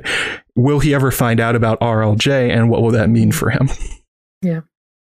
Uh, yeah, reveals are coming, right? I mean, they have to. Maybe, I mean, it's on some level. yeah, Uh, it doesn't mean that reveals have to come all at once or all, you know, to everyone at once or, or anything like that. I rather suspect that the uh, reader will, typical George, he's going to spoon feed you with bits and pieces here and there, and probably the reader will Mhm. know it explicitly. Not that we don't already know it, think we know it, uh, but reader's going to know it explicitly probably before Jon does. But when will Jon find out? Oof. Uh, some people have thought during his resurrection that maybe during that weird time, maybe he'll get some images or something like that. Um, will Bran tell him Howland Reed still has to uh, re-enter the story at some point? George has said. Um, Benjen, if he's ever alive, that would be something. But I wanted one thing I wanted to think about was like I was I was toying with this idea during my Rhaegar stream where you tell Jon RLJ it it redefines his place in society, but it doesn't. I'm not sure how much it really means to him on a personal level because he doesn't think about Rhaegar. He doesn't think about Lyanna. It's not like it's not like he broods all the time about what a monster Rhaegar was for what he did to his mother. This is a plot line that's basically been kept from him by George. This is instead something that largely comes up through other characters. For him, he thinks about his mother in sort of a general way, like what was he what was she like? That's the information he wants. He wants personal information about them, like and to connect with them to find his place in the world. And we note that you know, he gets sort of his brooding, like kind of sad boy nature from Rhaegar, but everything else seems to be from Lyanna, like you were talking about, where it's like, what did he get from his mother? Well, everything. Uh, Mhm. In particular, uh, what we're talking about with the wolf blood, Jon externally acts like Ned. He acts like Lord Snow. But you know inside he has strong feelings of passion and rage about different uh, aspects of his life. For instance, not being the heir to Winterfell when he almost kills Iron Emmett just thinking about a memory. When when he's deciding what to do with his life, he chooses adventure on the wall, which is not a thing he has to do. There's other things bastards can do, like many of them stay at court. Um, if maybe at some point he could have gotten a cadet branch, he could have been a tourney knight. He could have done any of these sort of things, but he decides the the wall is for him, and that's something I would associate with the wolf bloodedness of Lyanna. It's it's a life supposedly of an adventure, and one thing that sticks out like a massive amount is his relationship to Ygritte, where you have to imagine the the feelings that overwhelm him and when he's deciding whether or not he's going to sleep with her and whether or not they're going to be a couple maybe that's something Lyanna went through when she's dealing with the uh, already married Rhaegar Targaryen and leaving mm. behind the life that's planned out for her with Robert Baratheon. Like, you know, the classic heart in conflict with itself that ha- that has to have been a part of Lyanna's decision making when she runs away with Rhaegar at first, and but then also decides to stay. It's deciding to stay that's the important part for her. She doesn't have to do that part. She could just go home. She could go back to Riverrun, That's things, but she decides to continue this whatever she's doing with Rhaegar, which, yeah, I think that's a direct comparison with uh, Ygritte. Mm-hmm. Yeah, I think that's a good point. Hmm. Um, and this is what does what does Jon learning about Lyanna actually do for him? You know, as a character. What, what do you think? Like, what what would be the impact of him it also matters the information he gets. But what do you think the reaction mm-hmm. will be? Lyanna Stark, that woman in the crypts you never think about, is his mother. Yeah.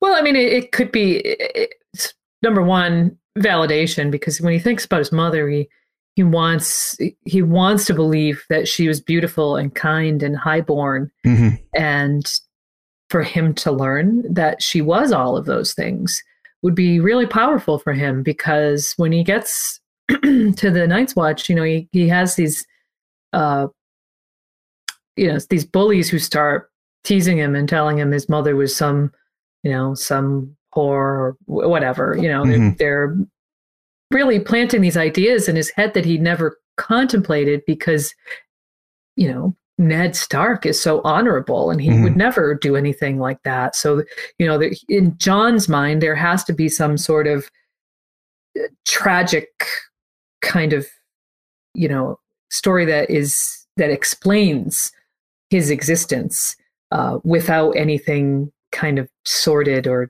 nasty entering into the equation. Mm-hmm. And so for him to find out that you know maybe that is actually true that that he's his mother was you know sort of a had the starring role in this classic this tragic romance that mm-hmm has been framed as a seminal moment in Westerosi history. I mean, that might be very powerful and and good for him. The other thing that might happen though is if he finds this out without the proper context, uh, something you said earlier, Ned has clearly allowed his children to believe, or in, even encourage them to believe, Robert Baratheon's version of mm-hmm. events, which is that ba- Rhaegar basically raped Lyanna to death. Right.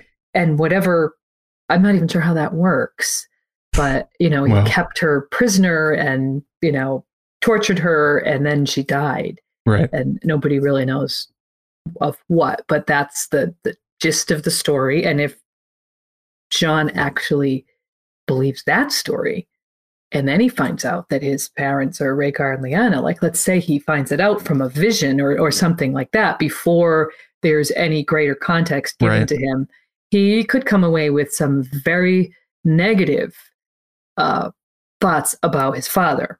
He, you know, he's not necessarily going to find this, find out this truth and be like, "Oh, my parents were both wonderful people." yeah, right. He, he might come away thinking, um, "I'm the, I'm a bastard born of rape," and you know, my father was a horrible person who deserved what you know deserved everything he got and more.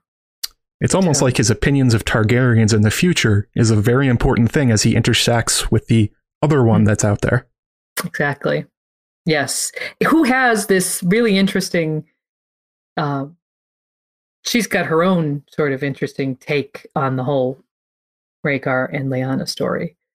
That's right. She believes the story that Viserys told her that it was one of love and that it's a tragic story akin mm-hmm. to Duncan, Prince of Dragonflies, and Jenny of Oldstones. That it was star-crossed lovers. That I mean, Viserys says some very hurtful things about Elia that she doesn't deserve, but generally the story that she knows is that this was that this was uh, a relationship of love, and yeah.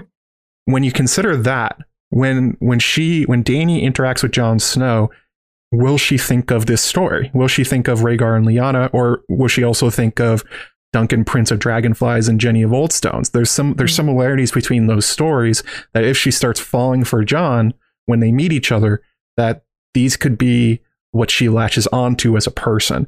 Which, but as we as you were talking about, George has set it up that it's very possible that Jon hates those stories now. That he thinks of the Targaryens in those stories as evil, the wrong person, and how that that dichotomy of Jon's own reaction to his own to his own parentage could put him at odds with Dany and maybe even prejudice against him against her that maybe she's more the Mad King's daughter than um, who she is more generally accepted to be, which is a far kinder person than Aerys and much more caring about um, the people around her. But that's not the association Jon may get from her, especially with Aemon dead.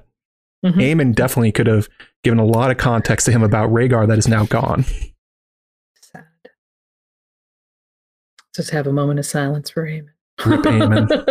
I always have moments of silence for him. and the Um, and the fact that uh, that he is just not going to be there to be the voice of wisdom when we probably are desperately going to need. him. Yeah. And then there's even on top of that, so there's the conflicting opinions of that story about a Stark and a Targaryen. But what about what happens if they both also learn the truth about that?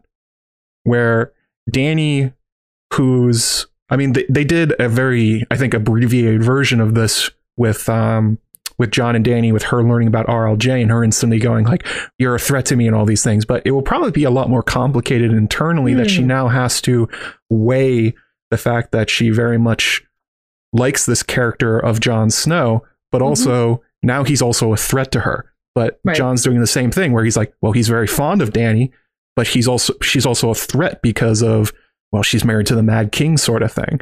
And it's a way for George to I guess manufacture well it's not to manufacture, but introduce conflict where you don't think there really would be just because of the sources of inf- about the same information, basically. Right. I think one thing that, that the show missed, and uh, this is going to be, you know, in the books, you're going to get this human heart in conflict with itself. Dany is uh, desperate for family. Mm, It's it's something that she's never known outside of Viserys, and you know, well, he was garbage, but but still, yeah. still her she has these occasional fond thoughts of him where she remembers him in his good moments because they did have good moments and he is it, he was the only family she ever knew and she's very obviously yearns for family the, Mhm. the thoughts about the red door and going back to westeros that's all her yearning for home uh, which represents family. And so when i think that when she finds out that she has family uh i you know there could be some of this what what the show kind of gave us that she went it's you know oh, this is a problem. But i also think there's going to be a lot more of her struggling with the internally being overjoyed that she has family i mean this could come into play with uh with fAegon too Mm, very to true. be honest you know so um and if that depending on the sequence of those events you know she could be more cynical by the time it, it comes out with Jon you know Mhm. well I, i've been through this before and that didn't Another out challenger very my well. throne. Yes, exactly so but i still think it's going to be a, a much much more of a conflicted thing for her rather than just automatically going oh he's a threat Right. Yeah. Yeah. It's gonna it's gonna be create a lot of um what, what's the word for it? It's create a lot of I can't think of the phrase, but um essentially a cognitive dissonance where so many different parts of herself are now totally at odds with each other and she's gonna have to work out those feelings and so will Jon at the same time and really well done by George to set it up so that like so far along in these books, he's just planting these little seeds that he can exploit these to create conflict between them, even as they uh, come closer together. Well done, beautiful. yes Um, and since we're talking about the sources of information, obviously there's two main sources of information for how this could come about. Uh, the big one is Howland Reed, and they have to show up, right? Well, Howland is. George has said Howland will show up, and mm-hmm. I was thinking about again the context for why this matters to Jon, and we were talking about it earlier. Howland knows Lyanna, and he knows her as the Knight of the Laughing Tree.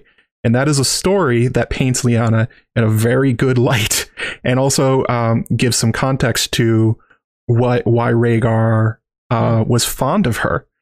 Mm-hmm. But when you're talking about Jon, who is constantly struggling with should you do the right thing or the smart thing? Should you like the with him and Ned, where he's talking about um, what would he do? He would always do. He would do what was right no matter what. Well, Lyanna in this situation is living that lesson. She beats the crap out of three squires. She joins a tournament as a mystery knight. She forces knights to beat up them squires again just because they were picking on Howland Reed. That's information that might be very, very informative for Jon as he's weighing what he needs to do as the winds of winter and a dream of spring come crashing down around him. They reinforcing that duty and taking care of those who are helpless is more important than doing what's smart mm-hmm. or what's expected or what's expected yeah. like yeah going his own way and mm-hmm. living and really leaning into the idea of stark justice mm-hmm. um again the show had Jon deal with that in a very abbreviated way but he does that in terms of ned if it's also his mother that also acts this way what you have to think that would affect him in a very big way if, and especially if maybe that's all he knows about her what if howland meets her meets Jon gives us information, and that's the story he has to hang his hat on for who she is, especially like we were talking about earlier with the connections to the old gods and how it seems like Bloodraven and maybe future Bran are pushing Jon in particular path. That story is very, very important for maybe the goal of getting Jon to do something um, for the realm rather than what his heart wants. Mm-hmm. Yeah, definitely. And um, we don't know if, you know, is there anyone that could uh, reveal anything to him about his father? No. To just, you know, I mean, not not that we're aware of. I mean, there's no evidence that Howland would have much information about that. Uh, nope. Anyone else that knows Rhaegar? Um, Connington's the closest, and he's not going to help Jon. Well, no, but there is one person who hasn't revealed himself in the in the text yet, and that is Rhaegar's other former squire, mm. Richard Richard Lonmouth. That's right. Uh, I I think no matter uh, whether he uh, turns up uh, in plain sight or whether he just turns up as you know not someone that's been under our eyes all along. Mm-hmm. Uh, and I'm referring to Lem Lemon Cloak, of course, because I don't want to derail it, uh, derail this conversation with that. but I do want to say that I, I, one of the reasons why I think that uh, that Richard Lonmouth is important and and maybe is someone or or will turn up somewhere uh, is because he knows Rhaegar, and he's one person that we've never we don't know died. Everybody else, we've said this a few times. Everybody else that knew Rhaegar died. Myles Mooton died, and mm-hmm. you know Arthur Dayne is dead. And uh, well, you mean you have Barristan. I don't think he's gonna make it back to Westeros. But yeah, I mean he's he's given us plenty of of his little you know thoughts about it. But I yeah, I don't think he's gonna be there telling Dany and Jon, counseling them about what Rhaegar did or didn't do. So that you know, so there's got to be some someone else if if Jon is ever to get this a sort of different perspective mm-hmm. about his father, and um, you know, that's one of the few people uh, that are noted to have been connected to Rhaegar, specifically mentioned, that kind of disappear and you don't know what happened to them. And so that's kind of where the lemon cloak theory part of how it came about, but uh, this conviction that Lonmouth has to be somewhere. Right. so, uh, you know, and if if he is somewhere, um, that he gets my vote for somehow revealing more about what happened with Rhaegar and Mhm. Lyanna, and also you know a little bit more about Rhaegar's character because I think we all would agree that we need more of that too. And Jon does definitely. Jon Um, definitely does. Uh, the other person that is positioned to know more about Rhaegar and maybe pass it on to Jon is, of course, Bran Stark. Uh, we have to assume that Bloodraven is already aware of RLJ and he may have watched the whole thing, but depending on what Bloodraven passes on to Bran about what his plan is and what he what Bran is supposed to do as the last Green Seer figure going forwards, it, that's one of those sources of information that I'm very skeptical about about how it will be used. Like is there a larger plan for Jon at play? And is it important that Jon's deceived? Because so far he's been deceived about his identity his whole life. Obviously, um, Bloodraven and the rest of the children in the forest, and maybe even Howland Reed, have saw fit to deny Jon this information, even though they have it. So you have to think that when it's revealed to them, they're waiting for a perfect moment, maybe, or they're waiting for the right moment to push him in a particular direction. And that's something that's scary about what Bran will be like once he gains these powers. Um, in the show, he it's sort of it, it's sort of depicted his revealing to Jon. He does it through Sam, and he does it in a way that turns Jon against Dany. I don't know if Jon, if Bran will be that Machiavellian, I guess, in the in the books, but it's very it will be very interesting for what he does once he has it. Oh, I have to put on a different hat. Go ahead. Sorry. I was just noticing this. Yeah. There we go. Germ hat. So what do you think about that? What do you think about Bran's role in this? Will you do you think he has a role? Do you think he will have a a, a particular way he presents it to push Jon in some direction? Uh, yeah, that's interesting. I think it, I think what you said kind of nailed it. That it's it's got to be it's down to whether how Bloodraven presents it to him. Mhm. Um, in large part, uh, I think he's definitely the the role is there for him to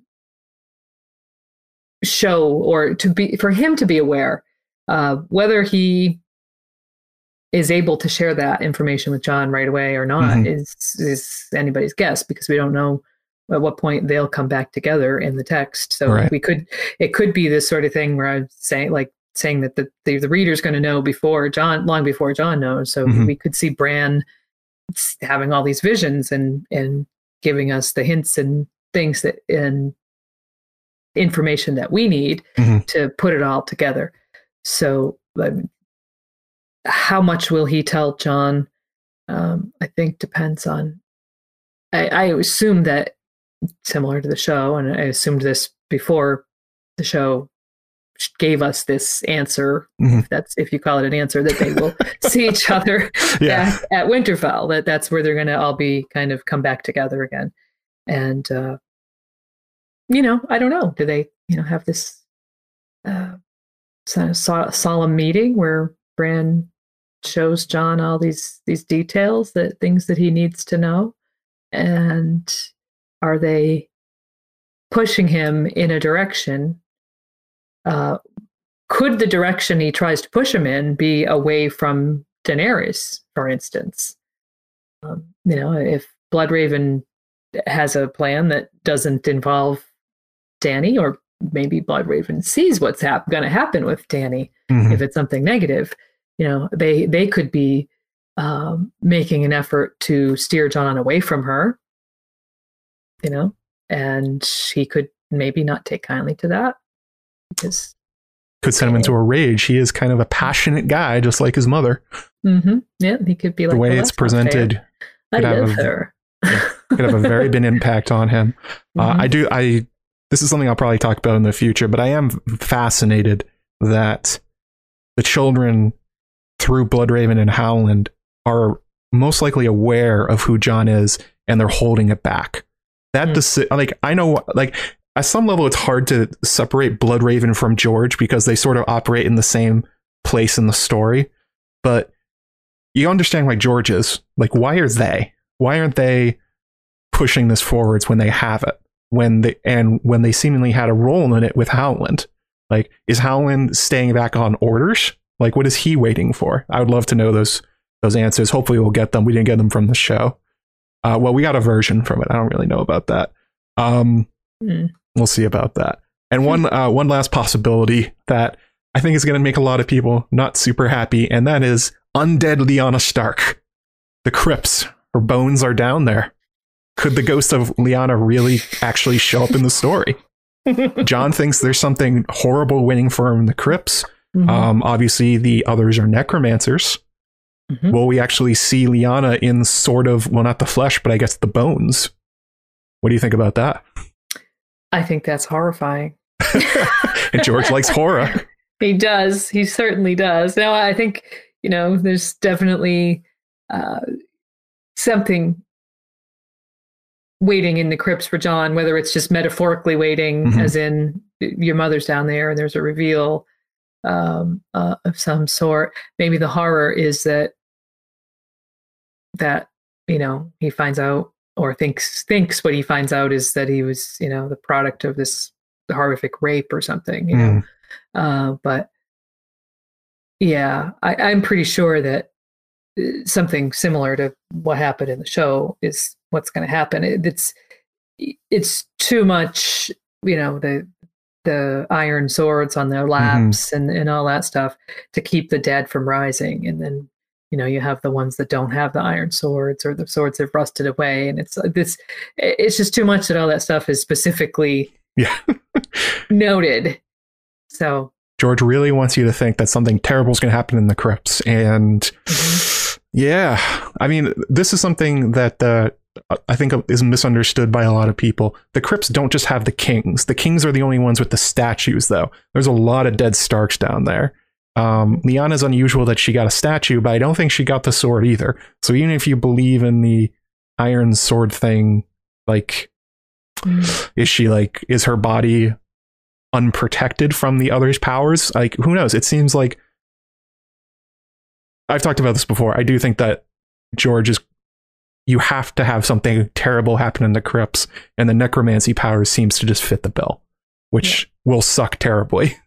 Although people in the chat are pointing out Lyanna's just a pile of bones. Could you actually resurrect her? I don't know.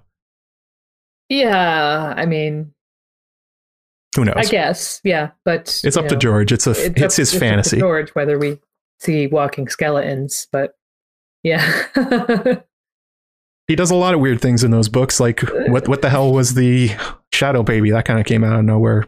He can decide his magic rules as he feels like it. right, right. Um, Skeletons, yeah, yeah, Skelly boys.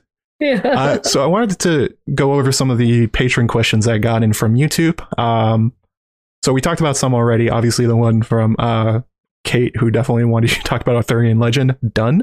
Mhm. Uh, this is one we brought up earlier. Eric Forig asks, "Was Lyanna a warg?"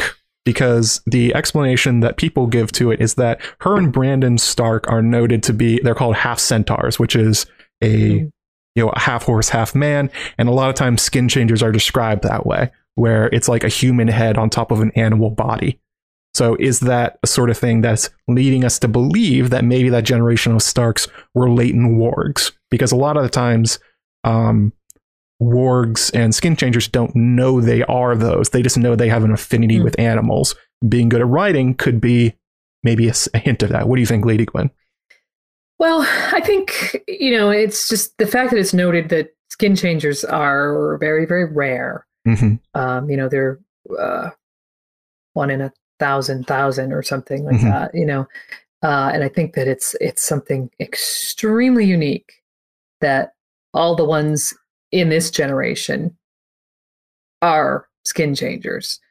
Uh, I don't think there's ever been any implication that you know Ned and Benjen have any abilities along those lines, and I think that it would be very, very unusual for that really rare gift to show up in two consecutive generations of people. Mhm. So I tend to think that she was just a natural horsewoman that, you know, what Harwin says about her, you know, she was just horse mad and she, she Just a horse girl. It's just one of those horse girls, you know, and she just loved to loved to ride her horse. And um, but you know, this is George R. R. Martin, so I like it in terms of um, backfilling an explanation. So it's noted that all of Ned's kids are are wargs and skin changers. George has said that, even uh, the ones who don't know it, like Sansa. But Jon is not Ned's kid. So if there's something genetic going on, why is he also a Hmm. warg? But also that um, he's called a very powerful warg by Varamir Sixskins. So if George wanted to backfill that explanation that the entire generation before had skin changer genes or the powers as well, that would at least go some way to explaining why at the eventual reveal, how come Jon has it too, that Lyanna Mhm. was as well. hmm Yeah. I mean, I think it's something that definitely exists latently in their family. hmm Um, you know, they they merged in with all these lines of you know the Warg King and Right. this and that, and they may have even some somewhere along the lines have children of the forest um, blood in their in their bloodline. So you know wherever that pops out, I, I think that the fact that they uh you know the kings of old all had their wolves hmm on the, in their statues Right. almost like they were familiars i think that's indicative that starks being skin changers um, and having these companion wolves dire wolves is uh, definitely something that was a thing in the past Sure. so, you know if if that's for whatever reason come back around again yeah it could make sense Sure, George. Whatever you say, man. It's your world. i am willing Um, to accept whatever he says uh, question from the chat. Uh, Lady Rosalie Valarian, did Bloodraven contact Lyanna? Um, do you think there's. This is one of those sort of a more meta question. We know Rhaegar was following these ideas of prophecy, but was Lyanna too, or was she more amenable to it? Certainly, she was friends with Howland Reed, who seems to be involved with these kind of ideas. Is that a part of Rhaegar that maybe she found enticing?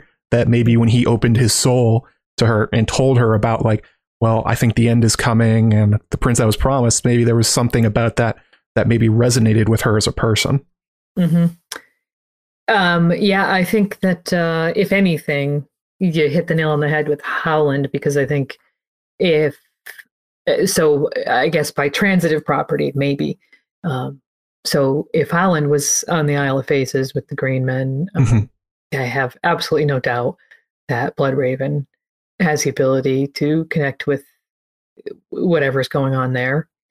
So, you know, he certainly could have been one responsible, at least in part, for giving Howland visions or thoughts or or something more overt, you know, a mission or something, you know, Mhm. um, and getting information to Lyanna that way. Uh, so Maybe a backwards that way of doing surprise it. me. Yeah. Yeah. Oh, a super chat from uh, Robert, five pounds. Uh, thank you so much. Very generous. He says, if Jon comes back more like Beric or Stoneheart, what does that mean for RLJ in his origin going into A Dream of Spring and The Winds of Winter? So, hmm. Um, somebody recently um, uh, pointed out a possible parallel to another another work, which I'm not all that familiar with. But if um, anyone is, uh, oh gosh, what is it even? Um, the Robin Hobb series, or one of her series, uh, somewhere, maybe someone in the chat even is aware of this because I think it was in one of our chats recently. I, I don't know if I think it's the Farseer series. She has a character who dies and spends time inside of a wolf, hmm which somehow protects his personality be- before he comes back. Um, Aaron M says Farseer. I'm not sure if that that could be it. Um, but he, he uh, Robin Hobb, she and Mhm. George are are friends. Right. So, and we know that he's very influenced by a lot of his friends' works. So, um, so I thought this was an interesting. It was something I had never really thought of because I'm not really that familiar with her books. Uh, I've read, I think, one of them only. Um, but yeah, they have this this thing where rather than you die and then you lose a little bit of yourself because where do you go? You know, Mhm. while in that time you're dead, which is the problem with Lady Stoneheart, right? She was dead for three days. I mean, where did her being go for all that time? You know, um, and and Beric talks about how you lose a little bit of yourself every time you come back. Well, if you're you know kind of safe and sound, like it's like think about your wolf as kind of like a little bottle that you just put your soul over in that little little bottle. Yeah. Keep it keep it safe. His Horcrux. Yes, exactly. Um, and yeah, I mean, I, I, so I think there's a possibility that Jon's resurrection is a little different than some of the ones we've seen, Mhm. um, at least in the mechanics of it, uh, because we've we've always thought that he's he's morphed into ghost at the end, at the end of uh, dance. So, Mhm. um, if that's the case, I mean, who knows? Or he might be more wolfish. So rather than actually having lost part of his personality in the transition, maybe he gains something from that. Yeah, Um, maybe the wolf blood aspect that he got from Lyanna is played up. That he Yeah. comes back angrier, that he comes back maybe more passionate and willing to follow his instincts rather than holding back like he does so much. Like Ned taught him restraint. That that Mhm. was that was one of his primary lessons. Restraint and duty versus what you want to do. If that gets eroded, that could be very challenging for Jon when he comes back. And especially like we've talked about, what if he learns about Rhaegar and Lyanna in the wrong way? What Mhm. if the the information is delivered in a way that makes him hate his birth and hate his parents for for thinking about the crimes that were supposedly done to Lyanna? Well, he may be more inclined to act on those emotions than he would have before his resurrection. Mhm. Yeah. Whoops. Ah, George, it's like you're setting up Jon to do something that he will regret later in life. I wonder what that could be. Hmm. Mm. Uh, another question here from um, Lady of the Leaves, one of my patrons. She says, "Was Lyanna old enough or mature enough to make the decision to run away with Rhaegar? Was she aware of the re- political repercussions if Rhaegar won the war? A win would have meant a stronger bond of the North and the South, but we know how that went. What do you think, Lady Gwyn? Yeah, I do think she understood consequences. I mean, look at Robb. He's the same age, marches off to war, becomes a king. I mean, he definitely understood consequences and had the ability to make uh, decisions, Mhm. even if, you know, occasionally he had to consult with mom. I mean, he, he, he wasn't helpless in it all. People in in this kind of society go from child to adult that, without stopping at adolescence. You Mhm. know, that there's just there's no transition. You or there is it's just a boop, boop. One day you're a kid, next day you're an adult, um, and that's just how it is. Uh, and by and large, you think about members of the nobility are schooled in issues like politics, diplomacy, warfare. Um, not necessarily girls in every family, as a rule, would receive the same education as their brothers. But we know, as far as we know, Lyanna's mother wasn't really around and she was very strong willed and she liked to keep up with her brothers.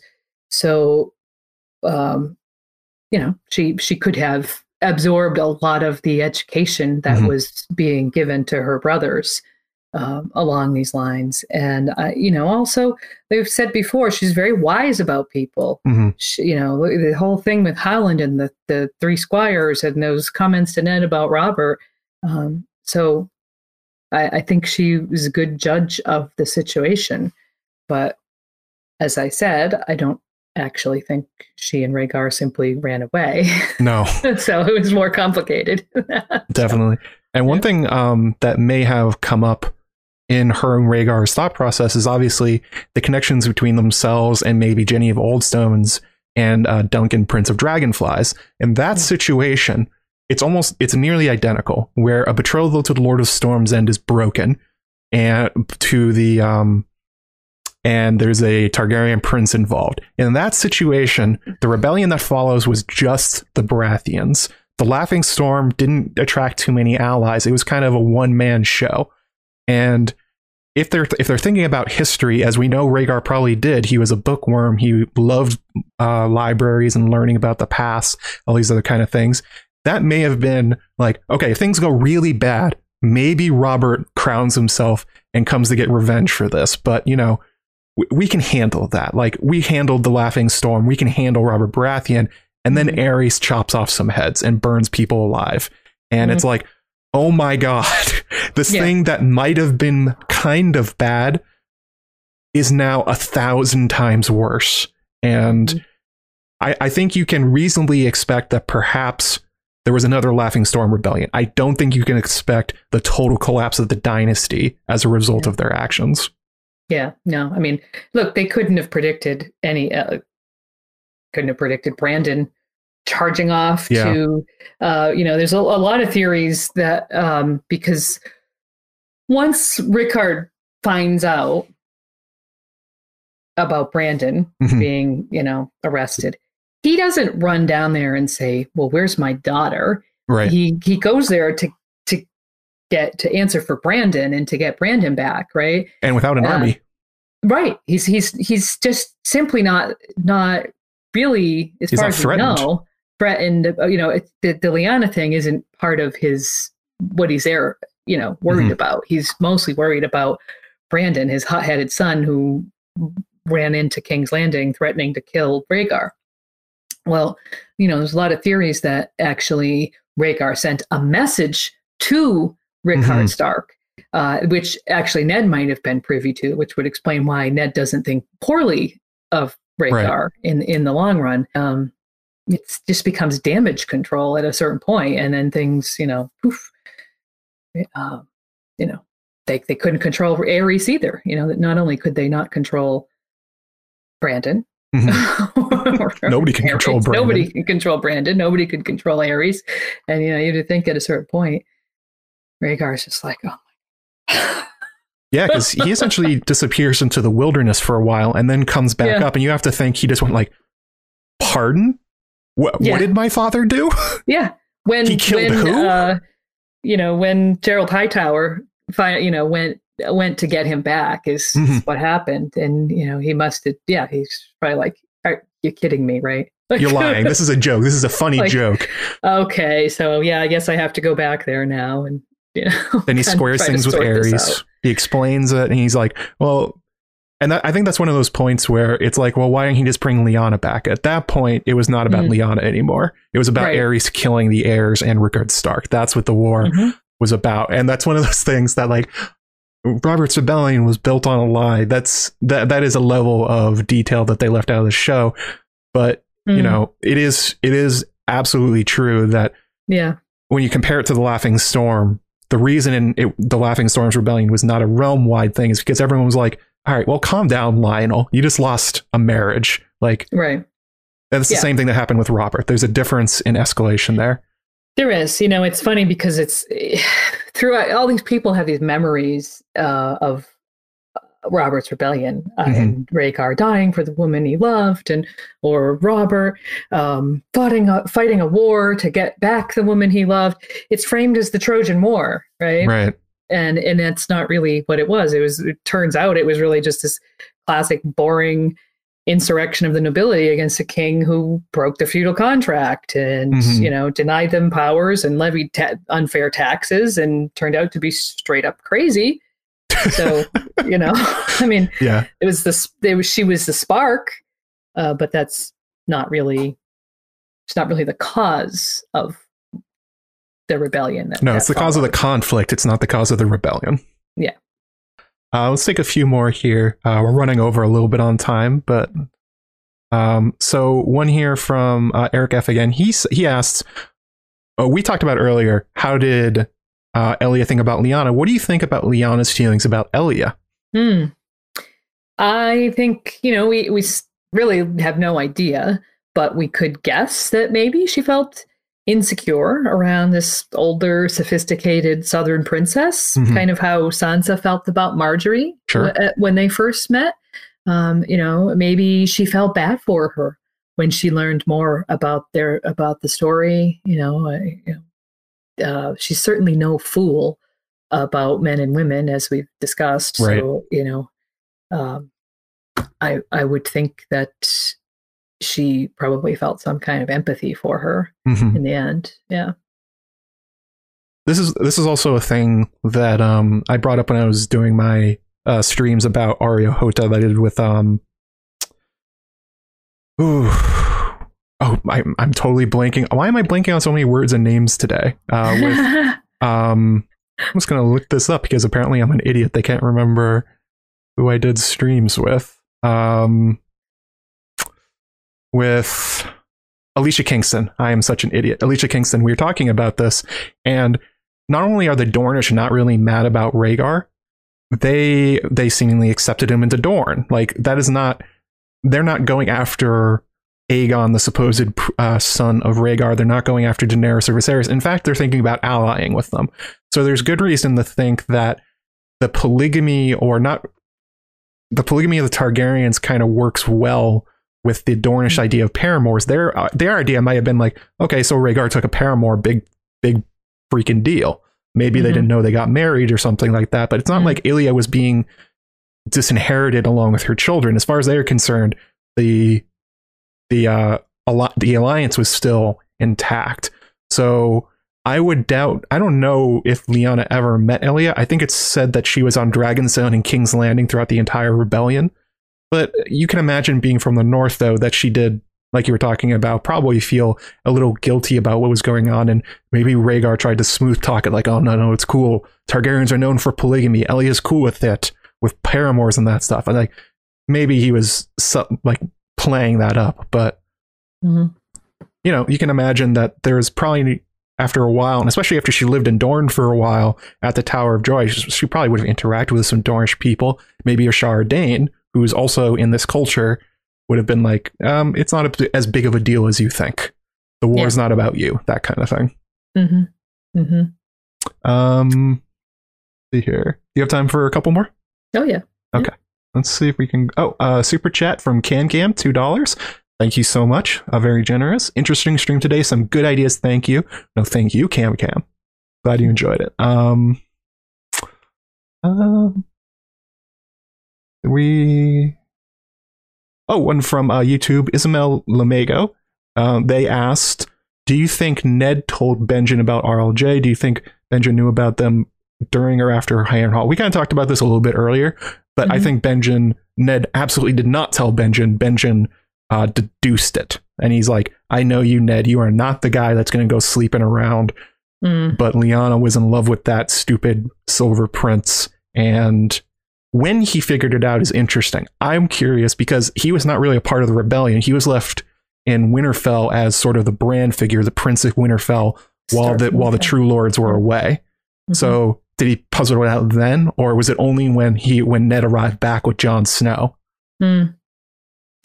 Yeah, I, I think um, you know I, I, think there's a good chance that um, you know he was aware of of what had happened um, mm-hmm. because I, I think that, like I said, I think Rhaegar or Orleana or both of them sent some sort of message, and that would have gotten through to Rickard and explains a lot of things about the way he acted. Mm-hmm. And if if that's the case, then that that at least would be know, you know known by both Ned and Benjen. Mm-hmm. So, you know, from there, I he might have been left wondering you know, what was going to be the outcome of all this. And then Ned, Ned shows up with a baby and he's like, hmm. Do you want to talk about this, Ned? No, I don't. Okay, we're going to talk about it anyway. He is my son. Yeah, sure, man. sure, okay. He's your son. Yes, he is my son. He was born in the South. Oh, where Lyanna was? Yes, but it's not related. I'm not going to talk about this. This is the Shara Danes uh, Shara Dane's son. And Benjen's like, "Oh, you mean the girl you were too afraid to actually dance with at Harrenhal? That's your that's your that's the woman your you're saying you had sex with." Good job, Ned. Well, especially because like Benjen at that time was apparently big into teasing people. That right. had to come up when he's like, "You needed Brandon to even talk to her. You're not telling me you you seduced that woman, are you?" right. That you somehow, in the middle of fighting this war, went and found her and uh, yeah, conceived a son, and then went, yeah, I don't know. Just not buying it, Ned. yeah, not even a little bit. Uh, nope. Sort of a different question. Uh, Laurison Ann uh, asks, "How is Bloodraven able to communicate to those in Westeros if the wall blocks magic?" Well, I don't think it blocks all magic. Hmm. Like, um, clearly he's able to contact Bran when he's in Winterfell. I'm guessing that since he's involved with the Children of the Forest and the Children of the Forest seem to have built the wall or at least been instrumental in it, they have back doors through the wards basically. And we know that there are back doors because the others are able to send two whites through the wall brought through by the Night's Watchmen and then they resurrect or they essentially stop playing dead and start attacking. So it's not that all magic is blocked. It may just be certain kinds basically.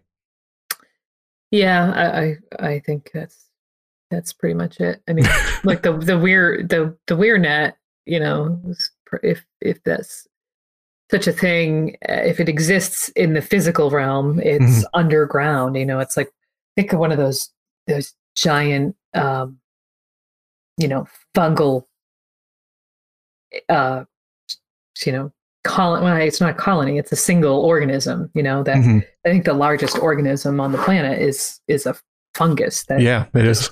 spreads underground.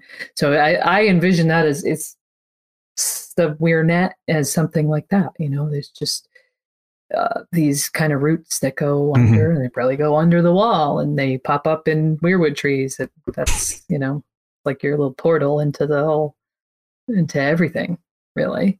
So I don't think the wall would stop that because it seems to maybe go on the surface and up, and you know keeps the dragon from flying over and but yeah I mean, even on the physical plane, we know that the 700 foot wall that is miles long and impossible to bypass. Well, some wildlings with a bunch of Mhm. climbing gear are able to bypass it. So it shouldn't be surprising that the magical side is also Hmm. has vulnerabilities that if you know Right. how to do it, then you can get around them, which I assume. Bloodraven does. pregnant direwolf managed to find her way Yeah, well, who knows it. about that one? that, that is quite a weird one. Uh, quite a Yep. Weird one. Oh, yeah Um, a question here from uh, Robert. They say, what were they going to do with Aerys if he lived? Whether it was Jaime or the King's Justice, the result is the same. Um, I'm assuming this is after the rebellion during the sack of King's Landing. Before, wh- what do you think Robert and Ned were going to do with the Mad King Aerys? Before, if Jaime did not kill him, if they caught him. um well I, I guess you know they probably would have had to argue about that wouldn't they because ned wouldn't would have probably said we we can't you can't just kill him hmm I mean, I suppose that you know they could put him on trial, and there could be a fair trial and execution for his crimes because they were obvious crimes that were committed. Mhm. But um, you know, Robert probably would have been more to the to the impulsive, you know, whatever what he saw in Jaime's actions because he doesn't know the reason behind what Jaime did Mhm. you know, I think we we can see pretty clearly that Robert applauded what Jaime did. Right. He was happy about it. he just saw it as something that benefited him. Um, so um, probably would have just been more conflict between Ned and Robert. Yeah, I mean, Robert was. Re- They said he was relieved when the bodies of Aegon and Rhaenys were delivered to him. So I Mhm. can't imagine. Maybe he would have done something to Aerys. Maybe he would have burned him alive in response. Ned obviously would have counseled him to, um, to bring him to justice. That he, Mhm. you know, the ideas that Barristan has in the show, where he's like, "Oh, there has to be a trial. You can't just execute people." Like, I don't know if that would have worked on Robert, and especially since Aerys is like his, other than Rhaegar, who's now dead, Aerys is his primary villain. I don't think he would he would have um, listened to counsel. Like, I don't I don't see him going to the wall. I don't see him throwing you in a dungeon. I think Robert would have absolutely taken a lot of joy in seeing Aerys die. Mhm. All right, I think that's probably about it. We went- went over a little bit, but Lyanna and all of her interactions and what she's doing in the world, and especially in the Winds of Winter, is just so fascinating. Just had to keep talking about it. Um, so before we go, um, again, why don't you tell everybody what's going on with you and Radio Westeros? Yeah. Well, um, Radio Westeros is working on uh, Winds of Winter Primer series. So we're going through uh, basically every location and evaluating um, all of the POVs that are in a given location, what they were up to last time we saw them, and Mhm. they might be doing at the beginning of the Winds of Winter. So we are uh, just finished King's Landing, which was pretty much all Cersei. and that was fun. And uh, we're we're moving on to doing uh, Dorne and the Reach next. Before we do that, though, we're gonna get to part three of our Dance with Dragon, Dance of the Dragon series with History of Westeros. Oh, So working on that as we speak, and of course, our um, we're doing bi-weekly live streams now, which are usually linked up to those uh, primer series. So not there. one today though. Next week, right? No, not one today. Uh, next week we will be doing uh, Tyrells with uh, Lady Triple from Blood of the Podcast. Oh, that'll be another excellent one. Um, let's see here. What's going? What am I doing next? Okay, so I obviously I just released the um, Meathouse Man patron only episode. Uh, let me drop that link in the chat. That's available for uh, five dollars and up patrons if you want to listen to that. Um, coming up next, I have uh, two vi- two videos that will essentially be uh, linked to each other. The first one's going to be what is the five year gap? I'm just going to do a quick rundown of what that is because every time I do a video talking about it, I end up having to explain it. So I'm just going to do a video, be like, this is what it is. This is why it came about. This is how it was used, et cetera, et cetera. And then after that, I'm going to be trying to unravel the question of who is the tattered prince? And not only in universe, but also since a lot of the windblown seem to be lost versions of previous arcs, which arc belongs to the tattered prince? Like I argued previously that Pretty Meris is like a dark future of Brienne. So which dark future is the tattered prince? Especially since they only showed up after the five year gap. You just invented them for that. Anyway, um, there's a Maester Monthly coming up. I'm probably going to finish editing it today. That's right. Maester Monthly. We release an episode every eight months or something like that. you didn't say how many monthlies. Yeah, I mean, pseudo monthly, we always like to say. Um, and uh, my Crusader Kings two or three streams uh, continue on Tuesdays at 7 p.m. And I don't remember if I'm doing anything else. Always so much. Um. Oh, I have to pick the next patron episode. Um, I'm thinking maybe Sandkings. That's always a good one. Hmm. But I went from I started I did the worst one, so maybe I should do like a very good one now to like cleanse my brain from Meathouse Man. Do the best one. What do you think is the best George story that's not a Song of Ice and Fire? Um, story or novel? Ooh, story. Story. Um, hmm. I don't know. I love a song for Lya, but I, I do. I don't know. Gosh, there's there's a, I like a lot of the um kind of the shorter ones that Mm, older ones. Um, but probably a song for Lya. Uh, one of his first ones. I love I love Dying of the Light. Oh, I have I have that one over here. I have to read that one. I haven't gotten into it yet. Maybe I can do that. Uh, that is it's wonderful and it's his first novel Mm-hmm. and um, yeah i love it love it Chat saying Fever Dream. I'm not going to copy Not a Cast, guys. fever dream i like to fever dream too yeah but yeah his vampire horror story on a steamboat. I'll get to that one later. I want to do my own stuff. Anyway, so we'll figure that out. Uh, maybe post a poll on Patreon or something like that. Thank you guys so much for hanging out this afternoon. Um, thank you again for Lady Gwyn for joining me and offering the the massive amount of Leon knowledge that's sitting in that head. Um, make sure you check out Radio Westeros and their upcoming uh, streams and their released episodes. My favorite Song of Ice and Fire podcast is Radio Westeros. That's the one I've listened to for years. So thank you well you know we've been talking to you for a long time since back on the day back in the day on reddit so that's yeah, right. thank you for always supporting us My pleasure, my favorite. Anyways, have a good weekend, everybody. I'm going to go listen to myself talk for a lot more time as I edit audio. Have a good time.